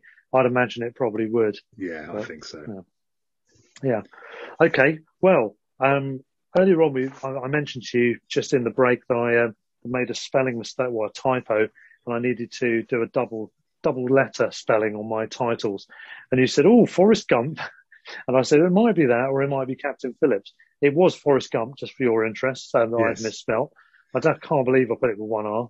Um, but it could have been Captain Phillips because I've got that in Phillips my is a great film. I've got that in my top five. It's at number two. I've got Captain Phillips, which is a great film. I've just pressed something, which means I can't read what I was going to read. Uh, the true story of Captain Richard Phillips and the 2009 hijacking by Somali pirates, a very uh, topical theme of the time, um, Yeah. of the US flagged MV Maersk, Alabama, the first American cargo ship to be hijacked in 200 years, which in itself is quite an intriguing proposition, isn't it? Yeah. Um, I think this film has, I mean, first of all, a brilliant performance by him in the It central is. role. He's obviously Again, the captain on the on the ship, Like, the, the the camera's on him for two hours. Yeah, Yeah, yeah. Just like Big, the the other most important film he's made. Yeah, no, uh, it is. It's interesting. It's a good role for him. I think it's feasible. It's plausible. So he fits the role. I think again, it's a serious role. So this is where we start to see, along with other films, Yeah. his serious acting talent as well as his film Oh, style appeal. definitely. hundred percent. I think I can't remember his name. I've forgotten to write it down. The name of the guy who plays the main Somali pirate. He's fantastic. I'm, I, He's I'm, absolutely brilliant. I have to say, he probably he probably wins the day, day in the acting stakes. He's Yeah. terrifying and really good. He's popped up in a couple of other things as well afterwards, where he, he was excellent. He's such a good actor. I hope to see more of him. Sorry, I can't remember his name at the time, but you know, the, again, the, all of the side roles are well played. So you've got that element. You've got the drama. The intrigue of it is the fact Yeah. this seems this seems like a castle. This ship, doesn't it? I know. It seems inaccessible. You think you've got this huge high. They're literally like, I mean, they talk about pirates and you think of like Jack Sparrow, but in real life, they're in, they're in these tiny little rowboats, you know, trying to get aboard. proportionally, yeah. Yeah, and yeah. this this is you know the, yeah exactly. This this seems uh, my first impression watching the story unfold is well you know what what's the disadvantage here? Surely you just go no thanks we're not going to let you on board and uh, we won't go into the details. We'll we'll leave it to anyone that hasn't seen it to to discover it for themselves. But you know circumstances prevail that uh, yes a hijack occurs and I think it's just very tense. I think the there's there's three or four moments, isn't there, in this where you think, "Whoa, what's going to happen here?" I've just watched the latest episode of Line of Duty, and they've they've left it on a real cliffhanger. Yeah, it's got that element, doesn't it? There's guns pointed and that sort of thing. Um, there's some Paul- real, Paul- real drama in this. Paul Greengrass, who directed her, he Yeah. he's he has a kind of real documentary kind of style feel. There's no big Yeah. kind of like steady cam shots. It's literally a guy on a camera running after the act. And it's the same as the um the, the second and third Bourne films he did. He was mostly known for before he did this. I think the Bourne Supremacy and the Bourne Ultimatum. Yeah, The- the- he he has a. It's almost like you're in the room with them, uh, you know. And the, the Hmm. camera bounces around. There's not that much use of music. It's kind of quite spare. It's almost you feel kind of almost in the room with them, and it, it could be terrifying in a story like this. Yeah, it's um, it really is, and I think I mean he did the, the it flight. I can't remember the the one about the airplane disaster as well. Um, yeah, no, it was, it was the um, it was September the 11th one. Was it United '93 or what? Yeah, that's it. United '93. I mean, in in a sense, I I felt there was a lot of similarities in tone. This, yeah. I mean, it's not terrorism, it's piracy, but it's kind of in the same general ballpark. Yeah. Um, somebody imposing themselves suddenly in in a scenario of terror, um, and it's about the tension. That's that's what it is. It's, yeah. it's really about the tension. Um, as you said, Greengrass, the director, Billy Ray, the screenwriter. Um, I'm just having a look at the cast and crew to try and find out the name of that guy. So I feel really bad. hopefully, he's been in other things since. yeah, because he deserves a long and distinguished career. Because he's, you know, he's mesmerising yeah. in this. Barkhad Abdi, there he is. Barkhad Abdi as Musa. Um, he is, I, I, would guess from that name that he is Somali. I've met a number of Somali, and Abdi features very prominently in okay. that culture. So I think he is genuinely Somali. That's again one of these things you want. You want genuine characters or genuine actors that fit the role. Yeah. Um, but he's quite menacing, and it was an issue. There's a big issue around Somali uh, piracy, wasn't there, at, around oh, this yeah. sort of time. Um, on a it would make, it would make a good double bill with uh, uh, Black Hawk Down for if you want to have a Somalian evening. Yeah, Somalian even evening. Yeah, you wouldn't have um, any fingernails left at the end. Yeah, it's interesting peoples as well. I've, I've met a number very intelligent. Um, it seems to be the general vibe I get, by the way, from uh, from that, that nation. Um, yeah. Which uh, whatever you can make of that, but it's anyway. It's um, it's a really really tense thriller. Um, yeah. simple as that. Captain Phillips, obviously Tom Hanks is in the main role, and I think he he just feels extremely believable in that role. And I do think at this era he was really taking on the acting uh, credentials, yeah. wasn't he? He wasn't just being a star; he was no. showing his his mettle. I think, yeah, I think to some degree he is underrated still in that side. I do. I think people take him for granted. I was just saying earlier, if you're thinking yeah, if we're going to do a be- best actor to do a podcast on, I don't think your mind automatically goes to Tom Hanks. You you think of someone that you know you'd be thinking of I don't know like Robert De Niro or Al Pacino or or these people yeah. that you know that are, that are kind of character kind of big character actors, but. I think he was an excellent guy to kind of go with, go with first because he's just so underrated. Yeah, absolutely. Um, and I think that star status is the reason for that. Yeah. I do think he's he's gained the majority of the ground that he needed to gain in terms of that uh, credibility now. Um, I think people do realise and recognise him as a good actor. I don't think it's about you know Forrest Gump. I think it's about stuff later. Yeah, he's done Captain Phillips. He's done Bridge of Spies that you mentioned. Um, Road to Perdition. Road to yeah. which is kind of yeah on some similar kind of tone to Bridge of Spies uh, in some Sully, respects. I thought was an absolutely brilliant film. We'll, we'll get onto that later. Yeah. yeah okay, we'll will we? Oh, okay. Later. Well, no, later, I mean, later? yeah, later. later. I think pretty sure we got the same out. number one. well, we'll find out in a minute. Yeah. Later it is means number one. Later, later means other other people's other views, films, which we're going to read yes. out. Yeah, and and other films worthy of note. Yeah. Okay, so that's my number two. So it's time for the drum roll. It's time for. It's getting boring, is isn't it? We have the same number one for everything. I'm pretty sure you've got for Saving Private Ryan, haven't you? I'm not telling you until you've done your thing. so, following the this Normandy could, landings. By the way, this could be really controversial. Maybe, oh, okay. maybe not. um, so, following this, this yeah. is a Steven Spielberg, Tom Hanks film that is based on kind of the events that happen, but it's not based on specific people. Uh, it basically starts with the Normandy landings, as I'm sure everybody knows, because we'll be getting into that opening scene very shortly. And yeah. it follows a group of US soldiers who go behind enemy lines to retrieve a paratrooper whose brothers have been killed in action. So yeah, Matt Damon has got three brothers, I think, and they've all died in the same weekend. And they thought his parents didn't deserve them all to possibly die, so they sent a team in to come in and rescue him. Yeah, and this is yeah. the one, isn't it? This is the daddy. This is the best war film ever by a country mile. Let's be perfectly honest. oh well, there, we're not doing war films now. Everyone knows you're number one, don't they? Mm. um, yeah, yeah. Go on, go on. Please. Say. Well, can I just mention at this stage that the first, I think it's 30 24 minutes. minutes. I, 24. I haven't timed it. I thought it'd be yeah, something yeah. like that. It wouldn't be a round figure. The first 24 minutes were utterly superb. There's no doubt about that you watch that film. I don't think I read anything or heard anything about it before I went in. Nothing much anyway. Yeah. So I didn't, I wasn't prepared for, which is the best way. Wasn't prepared for what was So the first 24 minutes is the landing on the beach at Normandy. Yeah. And it's, I mean, there's few cinematic experiences quite like what you go through following these guys up the beach while the German machine gunners fire on them the whole time. It's, it's, it's, it's, electric, isn't it?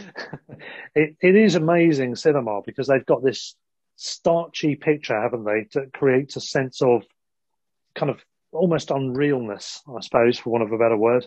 Um, it, it creates a, a certain majesty, but terror at the same time. They changed the shutter It's- time on the cameras, I think, so they got this sort of staccato movement, so it's more kind of accurate to Yeah. what it would have been like being in that. Yeah. And I think Which is what, which is what um, veterans have said is is well, yeah, gave a I mean, sense of the reality. a lot of veterans, both of um, Second World War and Vietnam, have said, "Yeah, this is this is it." Um, so, um, counselling services for Vietnam vets in requests for increased massively after this film was released because of the sheer level of PTSD that so many of them had. And they all went into the cinema, and ten minutes in, they were weeping and they were being carried out, and you could quite understand why. Hmm. So famously for Spielberg, um, he normally um, storyboards absolutely everything. But for this, he just got the beach. He got a beach in Ireland. He got 1,500 extras. He got about 30 amputees in just as extras to look like they had limbs blown off. And and he just filmed it on a whim, kind of as you go, following the people up the up the beach from one place to one place to one place. And you, you know, I mean, your heartbeat's just going like this the whole time. It's it's nothing. There's, there's nothing else in the film anything like it. It is brilliant cinema. That first 24 minutes is brilliant cinema. Um, there's no doubt about it. You are blown away. You're going, oh my God. You really feel like you are there. You feel like there's a sense of chaos, destruction. It, it becomes, it feels like a, uh, you, you're in hell, but then not Yeah. quite in hell. There's something just not, that isn't actually that. But, um, I, I, I've not been any, any conflicts, obviously, but if I had, and if that does represent as well as any cinema could do, that then then I think um, commendations to that. I think it's yeah, it's great. I mean, I do. I love the concept as well of the, as you mentioned, about three brothers, um, and that's kind of heartfelt for anybody, isn't it? Um, you don't want to, to have the news all three of your children have been lost. yeah. So that's a good, in, that's an interesting premise as well um, for the later part of the story. Um, personally, I think I don't think the rest of the film lives up to those first twenty. It's never going to, though, is it? But That's it's thing, still yeah, yeah. fantastic. It's Hmm. still, Yeah, yeah. yeah. Um, I mean, I love the rest of the film. So, I mean, the rest of the film is so. I mean, the, the rest of the cast. So, Tom Hanks is the captain, um, and he's got Tom Sizemore, who was um, undergoing quite a lot of drug issue problems at the time, and was being threatened of being fired at any moment Oh, because they really? were daily testing him. Um, you've got Edward Yeah. Burns, Barry Pepper, Giovanni Ribisi, Vin Diesel. I think it's Vin Diesel's first role. Um, Adam Goldberg and Jeremy Davies. They all look Diesel? They all look Mm. like proper proper squad squaddies, you know, and they and we follow them. And I think the the the the, the end on the bridge with the snipers. I mean, I think that's another sequence which is absolutely fantastic. You almost feel like, and as you, you go through the streets of Normandy and you see the the, the villages, the small villages with bits blown up everywhere. You honestly, I don't. I, I mean, obviously, I wasn't anywhere near World War Two, but I think this is about as close as you can get to kind of experiencing it in in a, in a cinema or any, any kind of Yeah, in and that it's way. it's it's spurned a number of other things of it, of the same type, hasn't it? There's been a number of war films that have had that same. There was a massive resurgence in American interest in World War Two after this, and one of the things that it really influenced was video games. So. I'm not a big gamer, but there was a game that came out not long after that called um, uh, Medal of Honor, which basically just copied Saving Private Ryan, and that was like it sold by the absolute bucket load. And um, it's had a profound influence on many, many subsequent films. I mean, before he made Dunkirk, Christopher Nolan sat down with Spielberg and said, you know, Hmm. let's have your notes then. the other thing is, of course, um, mentioned about things that it's inspired, and that whole thing of the zip, and you're not actually, it's not just gun kind of things or ta ta ta ta ta ta. You've yeah. actually just got this zip and this this notion that something happens, you've been hit, you don't know you've been hit for a few seconds, No, and the audience don't know either, and then suddenly, they've done their homework, so that apparently they got they got exactly the kind of right sort of landing craft that they used. They got the ping of the of the guns, and there's the underwater bits when you when you see the sort of the, the bullets go through the. I mean, everything. It's it's just Hmm. completely immersive cinema. was this the making of him as a on that serious actor side of his uh, of his uh, I, th- I think as well. Philadelphia kind of laid the ground Hmm. roll for this. Hmm. I mean, this film. It, I mean, it's t- it is 23 years old now, but it still look, looks like it was made yesterday. It's got that it, that feel about it. It's we've- incredible. We've got to mention at this stage as well, you, as you said, 23 years old, 1998. Three years later, in 2001, a TV series that was possibly oh, yeah, one of Band the of first Band of Brothers. Yeah, They're doing a third first- one now. Apparently, they're making one at the moment. are So they did the yeah. Pacific was the second one, and I think they're making a third one now. And I'll Yeah. be first in line for that to be horrified and cry. Yeah, because that that very much was taking the essence of those first 24 minutes, wasn't it? To put it bluntly, Yeah, and stretching it out to nine episodes or whatever. Yeah, yeah, and it's interesting, that- and that had a very good cast. Damian Lewis, who went on to be a big star. You've got, uh, I think Pegg. the guy Simon David yes, Schwimmer. yeah, and you've, you've got a number of yeah, a number of actors who weren't famous at the time. You've got um, I've forgotten his name as well. There's a guy who's in a couple of Vietnam films as well. I can't remember his name. There's one, not the, very- the guy um, who was in New Kids in the Block is brilliant in it. Donnie Wahlberg. He was in. Oh, he was okay, absolutely okay. fantastic. I can't remember the name of the guy I'm thinking of. There's a guy with big ears. Um, um, it's not gonna it's not gonna come to me. But he's in I think he's in JFK and a few other things like that. yeah, And yeah. he's again he's one of these sidemen guys. He's never in a major role, but he's always really good, really Yeah. really engaging on the screen. Yeah. So amongst Hank's films, I think yeah you've got to put it at number one. So I've gone with that as well. I have to say I'm I'm actually seriously thinking at the this is controversial. I'm seriously thinking of revamping my five at the last minute. That means that I, I'm hoping that that means I've been quite, you know, argumentative and uh, influential Yeah. in that. Yeah, I think I think looking at this, I think that actually I'll, I'll go with Private Ryan at, five, at number one. I'll stick with Captain Phillips at two because it was Yeah. in there. Let's let's let's keep it there. Forrest Gump. Um, do you know what? I'm going to put I'm going to put the Post at number three as go. well because I, I agree with you that that is actually great.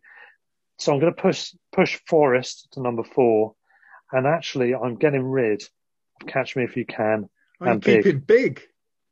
No, no, getting rid of Big as well. Getting rid and I'm of going to put Bridge of Sighs. Uh, Bridge of Oh, Spies, Bridge of not Bridge of Sighs. Oh, I've, Bridge I've of thought you were Sighs is putting in two films in.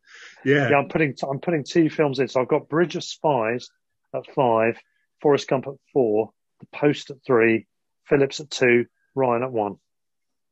I've gone So with does that. that mean we've got four the same? I think they've. Yeah, I think we have. Yeah, yeah. You've persuaded me, Phil. Yeah. There you And- go. And do you know what? I was umming and ahhing about Saving Private Ryan at number one amongst his films because I'm not convinced the rest of the film. See, a lot of people say that. I don't see it. I mean, it's fan- I mean- it's fantastic. It's brilliant. I mean, default, it's, gonna not, as it, exhausting, and Hmm. yeah, I mean, it, it's got this Um, sort of reputation of being the smoke on the water of, of of cinema, which starts with a really big bang and then it, kind of drivels out. But it, it's not. It's that it's. I think that you fo- when you follow them through, you see them camping out in the church. You see the, the bit of the bridge at the end. You see Hmm. what happens when they catch a German soldier, and I mean, there's so many interesting things, and it just makes you want to go and watch more war films and find out more about the Second World War and think, God, this is what my grandparents, you know, lived through. Certainly, that that um, it owes a debt, doesn't it? Or sorry, it gives a debt to the um, to the likes of 1917 that we mentioned on the 2020s episode. Um, a film that just had that has that realism to it. That becomes a thing, Yeah. doesn't it? It was more stylized war films beforehand. I you think, know, the, the I think Spielberg, yeah, and I think Spielberg everything. again. He also watched quite a lot of film footage from the time, the newsreel footage, and kind of Mm. tried to incorporate that into into it. so that it kind Yeah. of it really looks the part. Just like Bridge of Spies, you know, Yeah. just like yeah. Catch Me If You Can, just like The Post. There's been a lot of Spielberg here, but every single one of those, he's actually nailed the look and feel and the, and and the um, the yeah the, the kind of the style of the film. Uh, what I found, by the way, just as a slight digression, what I found really interesting about um, They Shall Not Grow Old. Have you seen that? Where they've colorized Yeah, old Peter footage. Jackson. Yeah, Uh, Peter Jackson. Of course you've seen it. I forgot it's Peter Jackson. Of course you've therefore seen it. Massive fan of his, aren't you? Um, that was interesting as well because that sort. I'm not a big fan of colorizing films generally, but I think in this case documentary. that actually gave life, didn't it? It gave life to those people. and it so was this slightly did, surreal, but it, and so Hmm. this didn't win the Oscar for best film. Do you know what did? go on, tell me. Hold on, hold on, hold on. Which year was this? This is Shakespeare 19 in Love Oh no, no, beat no, no, this no, no, no, to no. the Oscar winner for best film. I didn't mind Shakespeare in Love, but I'm still saying Oh, no, no, come no, no, no, yeah. no, no. it's, it's quite what planet are they on? This is why I don't like the Oscars uh, Exactly. because I never, I a- hardly ever agree with them. A farce. Yeah. Even when I do agree with them, they announce it wrongly. Moonlight, everybody. That's uh, yeah. So there we go. So there we have our, our fives. I hated Um, Moonlight. I really did. Did I you? really- oh, yeah. oh, I okay. thought it was Well- bo- so boring. Nothing. I mean, it was well acted, and it was, but there was no story, and it. I didn't really like, and I just couldn't get on with it. You could say that about a number of films, I reckon. Some of which you might actually Some- like. yeah, no, I, I, Yeah. I, it's one of them ones where uh, one of those occasions again where something's been hyped up and you go in to expect a moving experience, and then you watch it and you think, I, I, I don't like that at all. Well, is Not that well. is that the problem? Is it the fact that you're getting hyped up by the time you saw it? Because that can be a thing, can't it? I, I don't know. I don't know. Um, I, Yeah. I, I just Well- couldn't get on with it. Well, we've got we've got some listeners' top fives and other suggestions and comments to, to come. We've also going to talk about the wider list of Tom Hanks as well a little bit, just Yes, for honourable mentions to other films that we haven't touched on, or or those some of it's those. quite a have. long list. Yes. Shall we do that? Is that going to be part three, or do we want to do part of this before the Yeah. break? Should we? Should we? Should we carry on? Yeah, we'll carry on if everybody else is okay. If Yeah. not, just pause for a while and then play again. So should we have a quick run through uh, other ones that we like? Yeah. So, I mean, I kind of, having revised my top five, clearly then I, I'm now saying Catch Me If You Can and Big are the ones that just missed out. Yeah. So, so that's that done. Yeah. Beyond that, So- um, Um, that, I mean, I've got a massive list of them in front of me, but the I if I think if I had to put a number six uh, in it or seven, I, I really want to try and get Philadelphia in. I think that's a fantastic film. He's almost unrecognisable in it. You don't realise it's Tom Hanks. It's the most un-Tom Hanks film hmm. you can possibly watch. Denzel Washington's absolutely brilliant in it as well. could that be, could that be a top fives of un-Tom Hanks films? We've had Yeah. Tom Hanks films. Let's do un-Tom Hanks films. but it's a great it's a it's a strange film to watch. I watched it again last week, and it's a strange film to watch now because I like to think the world's moved on in the 28 years or whatever since that film came out, and I think quite a lot of the kind of the the views that were held back then, I like to think have been grown up a little bit since then. I Hmm. I hope so, and. I've, it, it's a quite an interesting watch as a kind of period piece, as if that's what the world was like 30 years ago. To Yeah. to watch it now, and it, it um, yeah, I mean, it had me bawling my eyes out at the end. Oh right, okay. So it really affected you. That's interesting.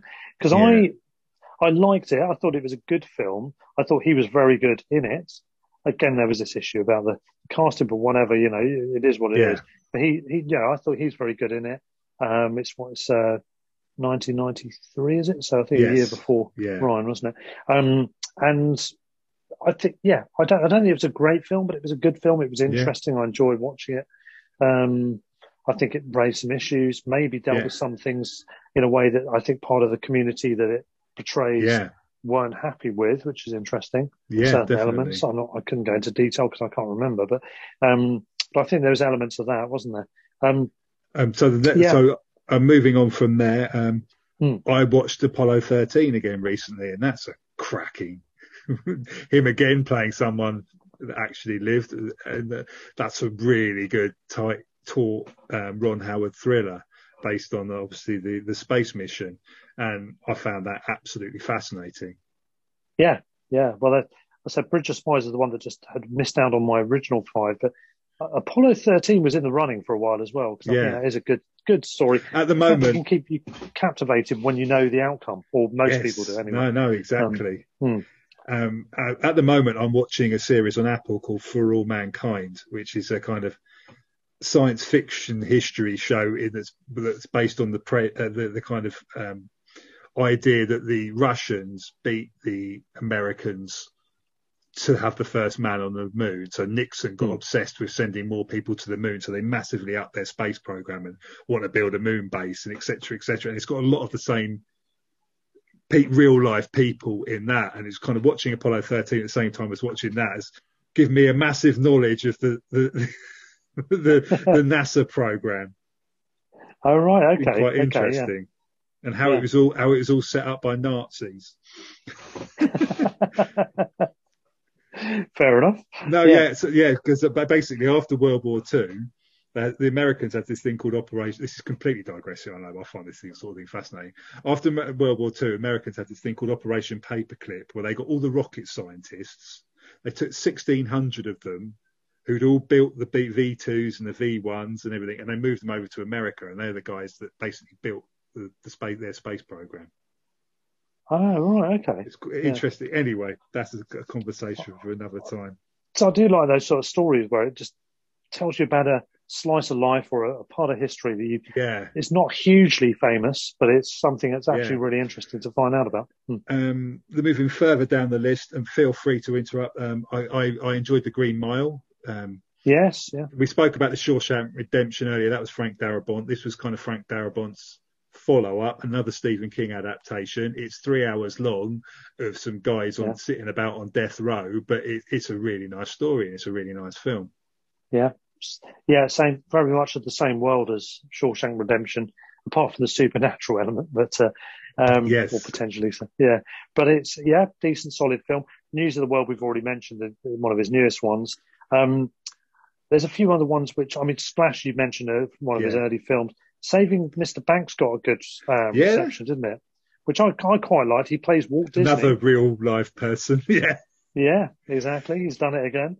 Um, I mean, it's a nice film. I don't think it's going to ever pull yeah. up any trees, but it's it's good. I think both the, the leads are really good. Emma Thompson, isn't it? I think is it Emma Thompson? I'm going mad. That that is right, isn't it?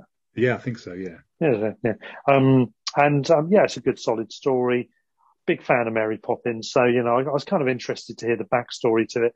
The Sherman Brothers, who do the music for that and a number of other famous films like Jungle Book and various other things, they were very much the classical Hollywood songwriters, pretty much the um, resident songwriters for for Hollywood, um, amongst others. And yeah, good solid film.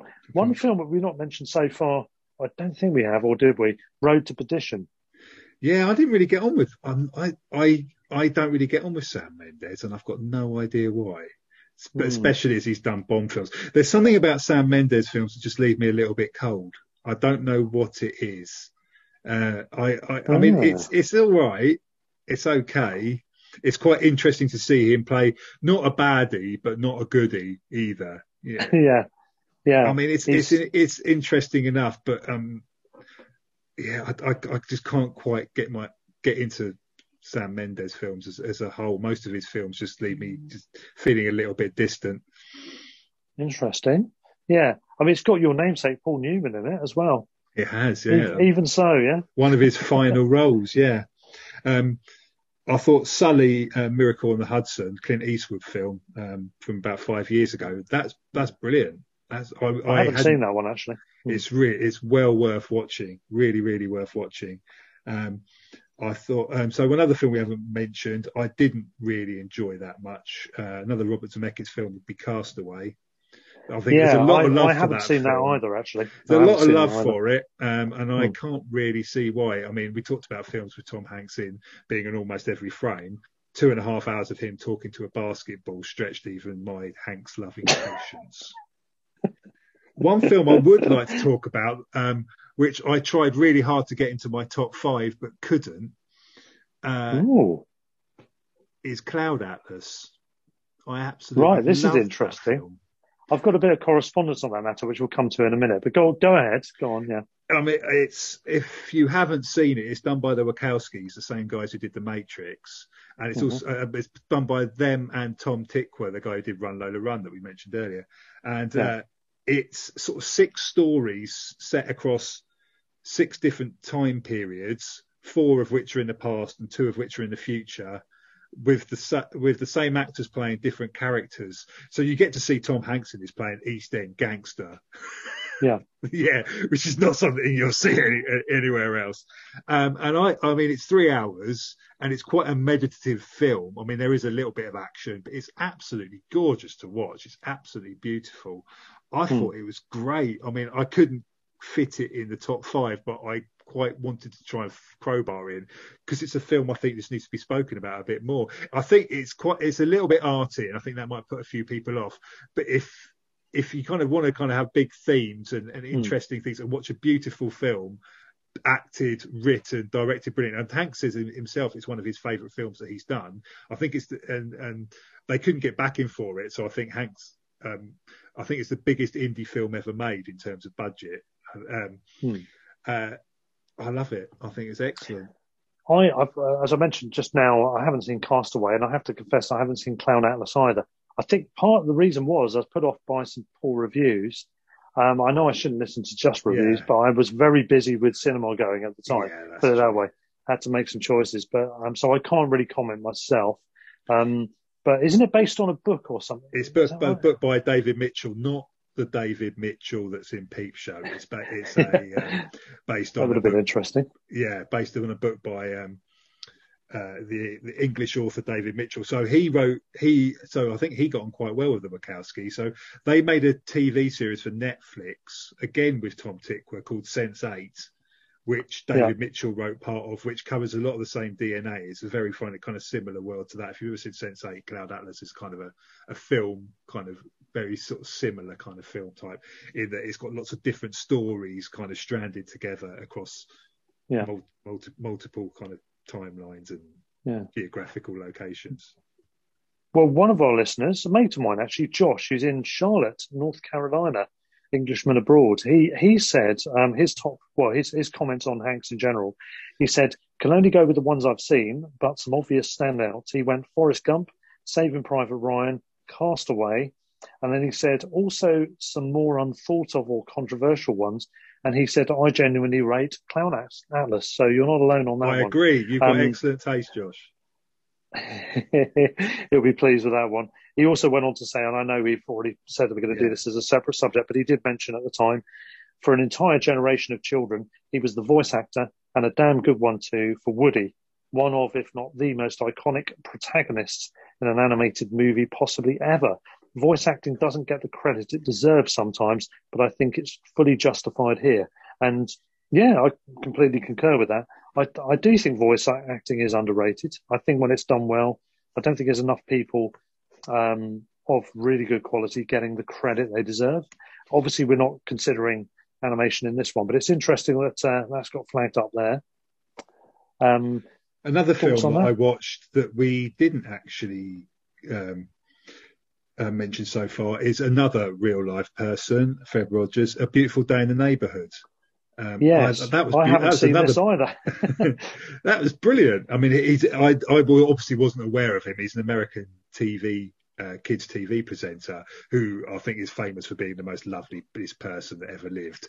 And the whole film is about a journalist who goes to meet him to try and kind of get under his skin and find out whether is he really that genuinely and really that lovely, um, and he is. and it's it's kind is, of shares yeah. a lot of DNA again with kind of sort of Forrest Gump. It, it, it's it's just it's just watching him be nice to people is is something quite uplifting about that, especially when you're stuck at home in a pandemic.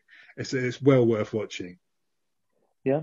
Just on a quick digression on Sam Mendes. So American Beauty, I thought was one of those films that had been overrated I thought because so. it was so bigged up. I, I, didn't mind it, but I don't think it was that great. Right. I think if I watched it again now, I might appreciate it more.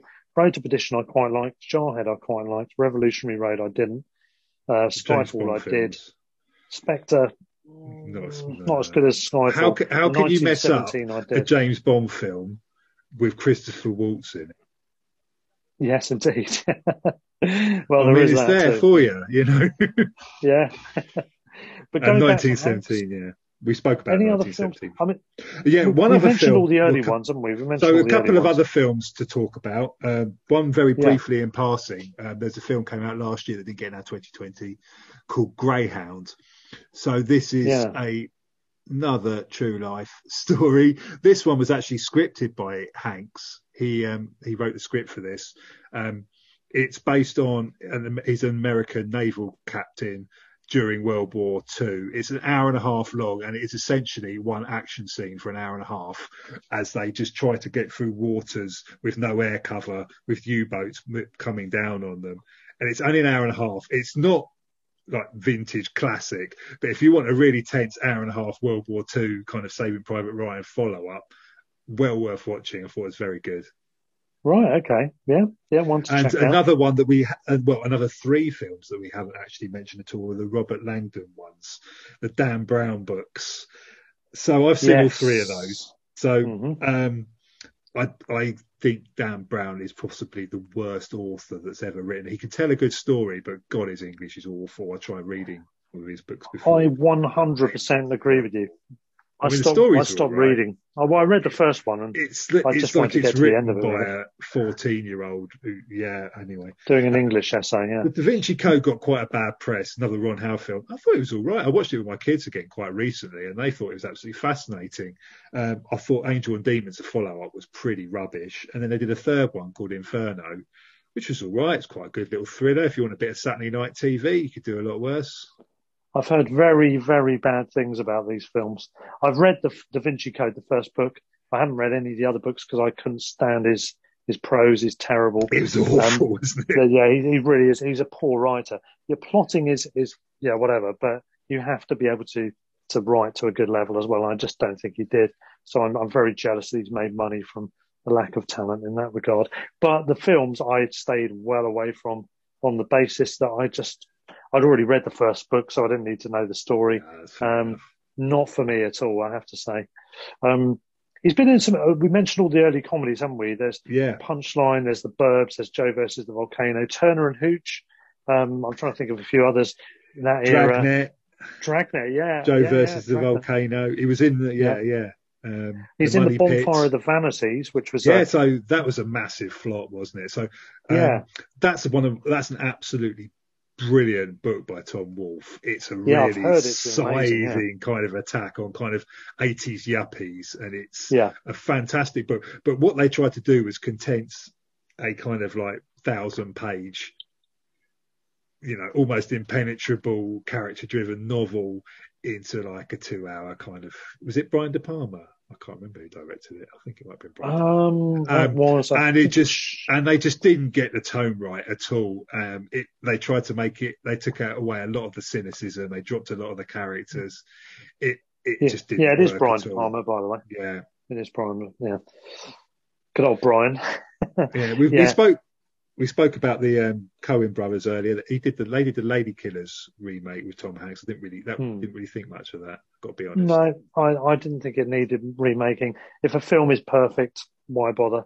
Psycho remake, what were you doing? Lady Killers Yeah. remake, even though it's the Coens, and Why I give it? them a lot of slack. I, I mm, yeah, Uh, yeah.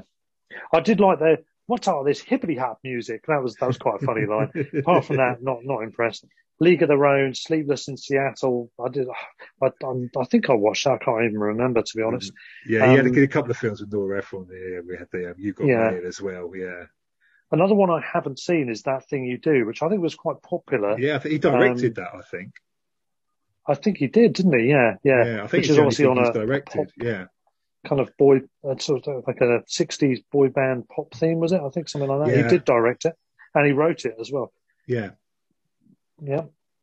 Um, And the last film to mention, and I think we can kind of go through uh, the top fives, is um, I've spoken a lot about my love for Steven Spielberg and Tom Hanks working together, and I truly detest The Terminal. It's rubbish. it's just, it's two hours of watching him walk around, move a couple of chairs together. There's a kind of complete love story that just doesn't work at all and just dissipates. I don't know what they were thinking. Just Well, I'm- give it a wide berth. yeah, I'm not. I'm, I saw it. wasn't I wasn't over impressed to pass the time. That's all How I can you have so many really. skillful people involved in the film and just produce such a massive turd? I have True. no. So you do not have you've got mail at number one. I'm very surprised. I haven't. No. Mm, yeah, yeah, very disappointing. But what can we say? um, we've got a few listener um, top fives as well to mention. Should we, should we do that in part three? Should we do a third part? Yeah, that sounds good. Think? Yeah, I'll have a quick break and then we'll be back. One moment.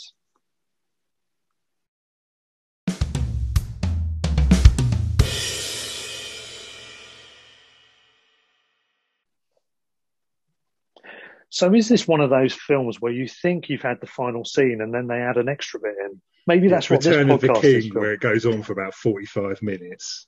The one where he's bouncing on the bed for no no good reason whatsoever at the end of the long journey. well, we've had quite a few top fives have been sent to us by our correspondents, listeners, etc. Thank you to all of you for Thank participating. You. And feel yeah. free in future. You can either t- obviously mention it, but we do have a um, Twitter at Film Fives and a Facebook, Film Fives. Feel free to follow and correspond via that way too. There's not much happening on them at the moment, but I'm hoping that'll pick up at some point when I actually start using them a bit more. and we'll definitely read anything that you do send in that's uh, intended for reading out on the show. Definitely. Yeah. Um, also, if you do subscribe, uh, or if you don't subscribe, please subscribe. If you do subscribe, um, then you can, I think you can also review if you're on certain platforms such as Apple. Please yeah. do it. it. will help us get more recognised and get more listeners. Why why just suffer yourselves when everyone else can as well?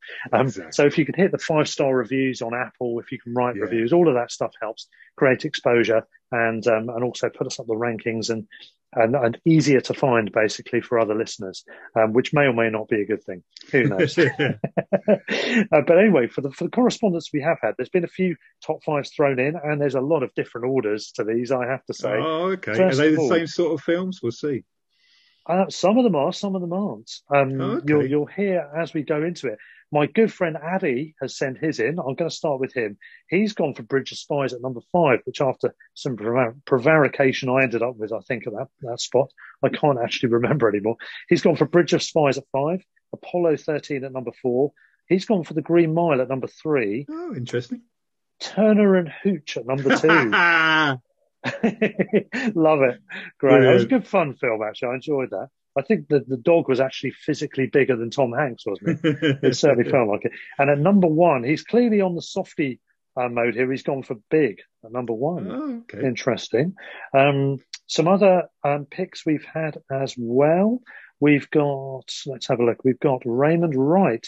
He's written in and said, Road to Perdition. You've got Mail, The Post, Bridge of Spies, and Saving Private Ryan.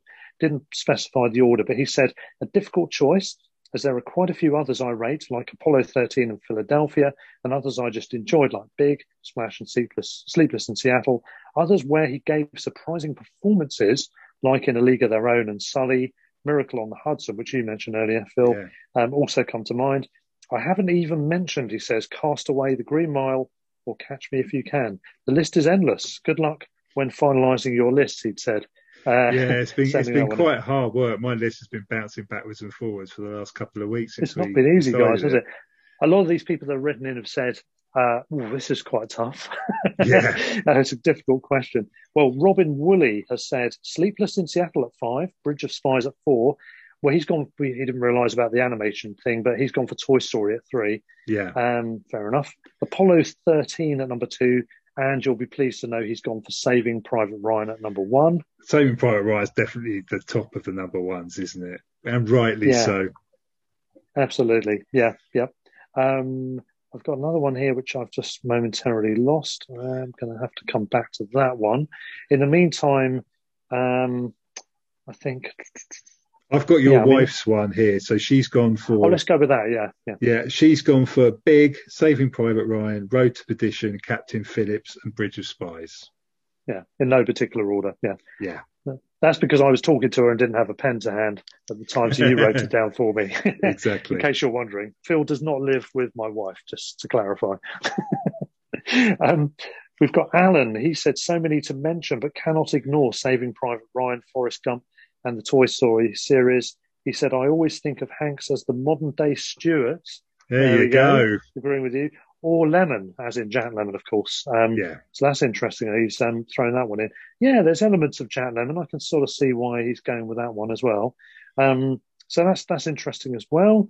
Um, we've got um, we had As writing in. He said, "Oh, this is hard for nostalgia. Big. Oh God, no. There's too many." He said, "Saving Private Ryan." Saving Private Ryan was incredible at the time. He said, "I love the airport one and the uh, terminal." Course, oh no. Yeah, I know. Sorry, and Castaway. Um, he mentions Forrest Gump at the top, Green Mile second, Saving Private Ryan third, the Terminal fourth. Stop cringing, Phil. And um, and at number and and the big fifth, he said he loves Castaway, but the others come first. Um, okay. Okay. So he said that was stressful as well, deciding. It is. which is quite amusing. Um, we've had a number of others as well. Let me just read through them. Already had Robbins, haven't I? We've got Ian Davis has gone for Castaway at five, Saving Private Ryan at four, Big at three, Dragnet at two, and hey, Dan Aykroyd. And Bachelor Party at number one. Fantastic. Bachelor Party. Oh, Good man, I haven't filmed that it. film in years. um, and uh, a guy known as Rochdale, also known as Nick Ansley. Hello, Nick.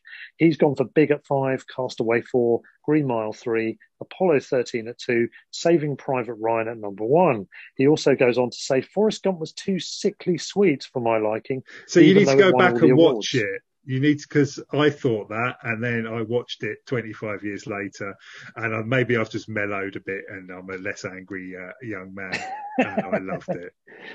Oh, Nick, Nick is probably an angry man who he might be. But Nick, have have another go and have another watch of it and see what you think. Because Phil has, I I don't think I'll change my opinion. I kind of quite liked it, but there, there, there we go. But um, yeah, Robin, who had Saving Private Ryan at number one amongst others, also um, added in A Beautiful Day in the Neighborhood is worthy of a mention. Yeah, that's great. So yeah. that's good as well. Um, uh, a guy called Charlie responding to Ian's number, uh, top five said Castaway is low at five. I misjudged you, he says as well. So that's quite amusing. Um, let's see what else we've got. We also have Pete Richardson. He's gone for Forrest Gump at five, The Green Mile at four, Castaway at three, The Da Vinci Code at number two. Interestingly, okay, first, first controversially, yeah, and it's not bad. There's, I mean, it, there's some good stuff in there. I mean. Um, Ian McKellen is yeah. is pretty is quite good fun in that. You know, he he's, he, he makes quite a convincing exiled, like a older eccentric Englishman. Yeah, yeah, fair enough. Fair Tautou's completely wasted. It's completely yeah. As I said, I, well I, haven't seen it, it, so I, I yeah. can't comment. But yeah, he's got Saving Private Ryan at number one. Pete has so fair play to him. He also says I haven't seen half of the Tom films when looking at the full list, so stuck to the blockbusters that I have seen. And finally, John Orchard, who we mentioned on our first episode, Hello, a mutual John. friend of ours. Hey, John. I don't um, think I've seen him has... in 30 years, but hi, John. Yeah, well, you'd like John because you mentioned Berlin earlier. He is a huge fan of German culture in general and Berlin in particular. So um, you, you get on, if you met him again, you'd definitely get on. And he has said in no particular order, big, sweet, innocent fun, Captain Phillips, Apollo 13 for both of those, you know what happens, but still keep you very entertained. Yeah, we, we said that. So pretty, pretty much what we said. Yeah. Forrest Gump for the long term tragic relationship with that girl he likes more than anything. Yeah. Um, shaving Ryan's privates. Yes, we haven't mentioned the alternative title. That is alternative. I have to be careful when I say Saving Private Ryan. Because once you've got that name in your head, it's very difficult to get it out, and it's quite. You have to concentrate to make sure you don't say that one by mistake. And just to clarify, they don't shave Ryan's privates in the film, do they? No. Uh, do they save uh, Private Ryan? You'll have to watch it to find out. Um, anyway, he says cliche maybe, but mostly for the opening scene. Yeah, yeah, inevitably, really. And on his subs bench, he's got Castaway Splash, Bridge of Spies, and possibly Philadelphia. So, so am I the only person that's gone for the post? The, no, everyone, go and watch the post. It's brilliant. I did, but I, I was influenced by you, though. Yeah, and if you like that, watch Spotlight as well because that's equally brilliant and it's a similar sort of thing. Definitely, there we go. final business for us then. We've been talking about doing the Golden Seagulls, presenting awards.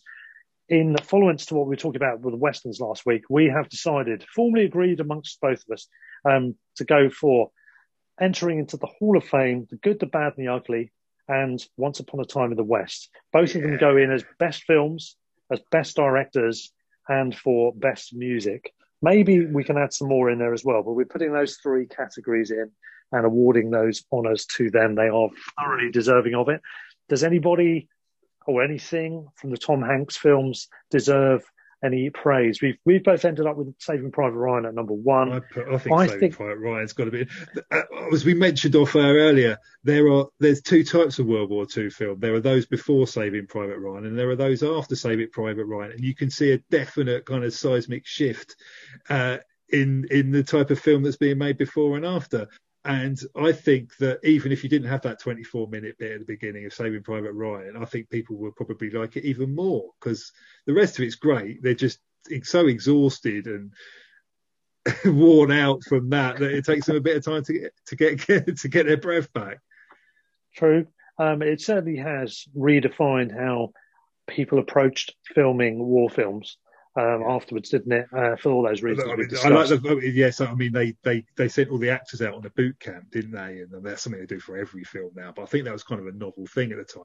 But they sent Tom Hanks and his platoon out on a boot camp, and poor Matt Damon. They didn't want him bonding with the rest of the cast because hmm. he kind of meets them towards the end. So they ha- he had to go off and do a boot camp on his own, and only meet yeah. them at the end. you know, they, they they put a real effort, a lot of thought went into all of this. You know. Yeah. Um, I think it's worthy of discussion. I, I think it could be okay. entered on the category of cinematography. I think possibly the direction, possibly. Um, I would have to look at it again because I haven't seen it very, very recently. So I think I'd need to see it again to, yeah, we both have to agree on these, don't yeah. we? So I, I, think it's worthy of another look to really make a decision on that. Cinematography, I think definitely I, I would be happy to give it for that, just purely for the 24 minutes at the beginning, if nothing else. It's absolutely superb. Um, whether it gets best film, I have to see. I'm going to have okay. to look at that again. Fair enough. A couple of other, couple of other quick um, correspondence I've just spotted. We've got David Townsend, uh, a friend of mine. He's a very big film fan. He's gone for Sleepless in Seattle at number five. You old softy, David. Captain Phillips at number four. He's gone for The Post at number three, same as both Excellent. of us in the end, I think. Um, Apollo 13 at two, and he's gone for Bridge of Spies at number one. So he clearly loves a uh, Cold War chiller as well. Yeah. I'm not knowing him. I'm very, very unsurprised about that. By the way, uh, he works for the FO and he's he's worked abroad and um, he's he very much likes those kind of films. I think. And Shoni has been in touch as well. She's gone for Saving Private Ryan at five. Forrest Gump at four. She spelt it with one R, by the way, just saying. Uh, sorry, Shoni. The Green Mile at number three. Castaway at number two. And well, she's gone for Toy Story at number one. Obviously, yeah. um, you know, we've we've changed the criteria. We will. That, so, we may yeah. well be mentioning that in the not too distant future. Yes, on our next episode, we're going to do a different category. Uh, we're not going to reveal what it is yet. So far, as I said, we've done Hitchcock for directors. We've done a year in film for 2020 releases in the UK. We've done our first genre. We've done westerns. We've done our first actor. We've done Tom Hanks. Now we're going to go into a category again different to what we've done so far, just to spread it up a bit. It'll either be on a quirky theme or it'll be in a studio production line or something something in that ilk, I think, isn't it, Phil? Yeah. Yet yet to be confirmed. Once we've confirmed it, we'll let you know. It'll be in the episode notes for this. So if you are listening to this, you will be able to refer to your episode notes, quirkily written by my good self usually. Um, yes.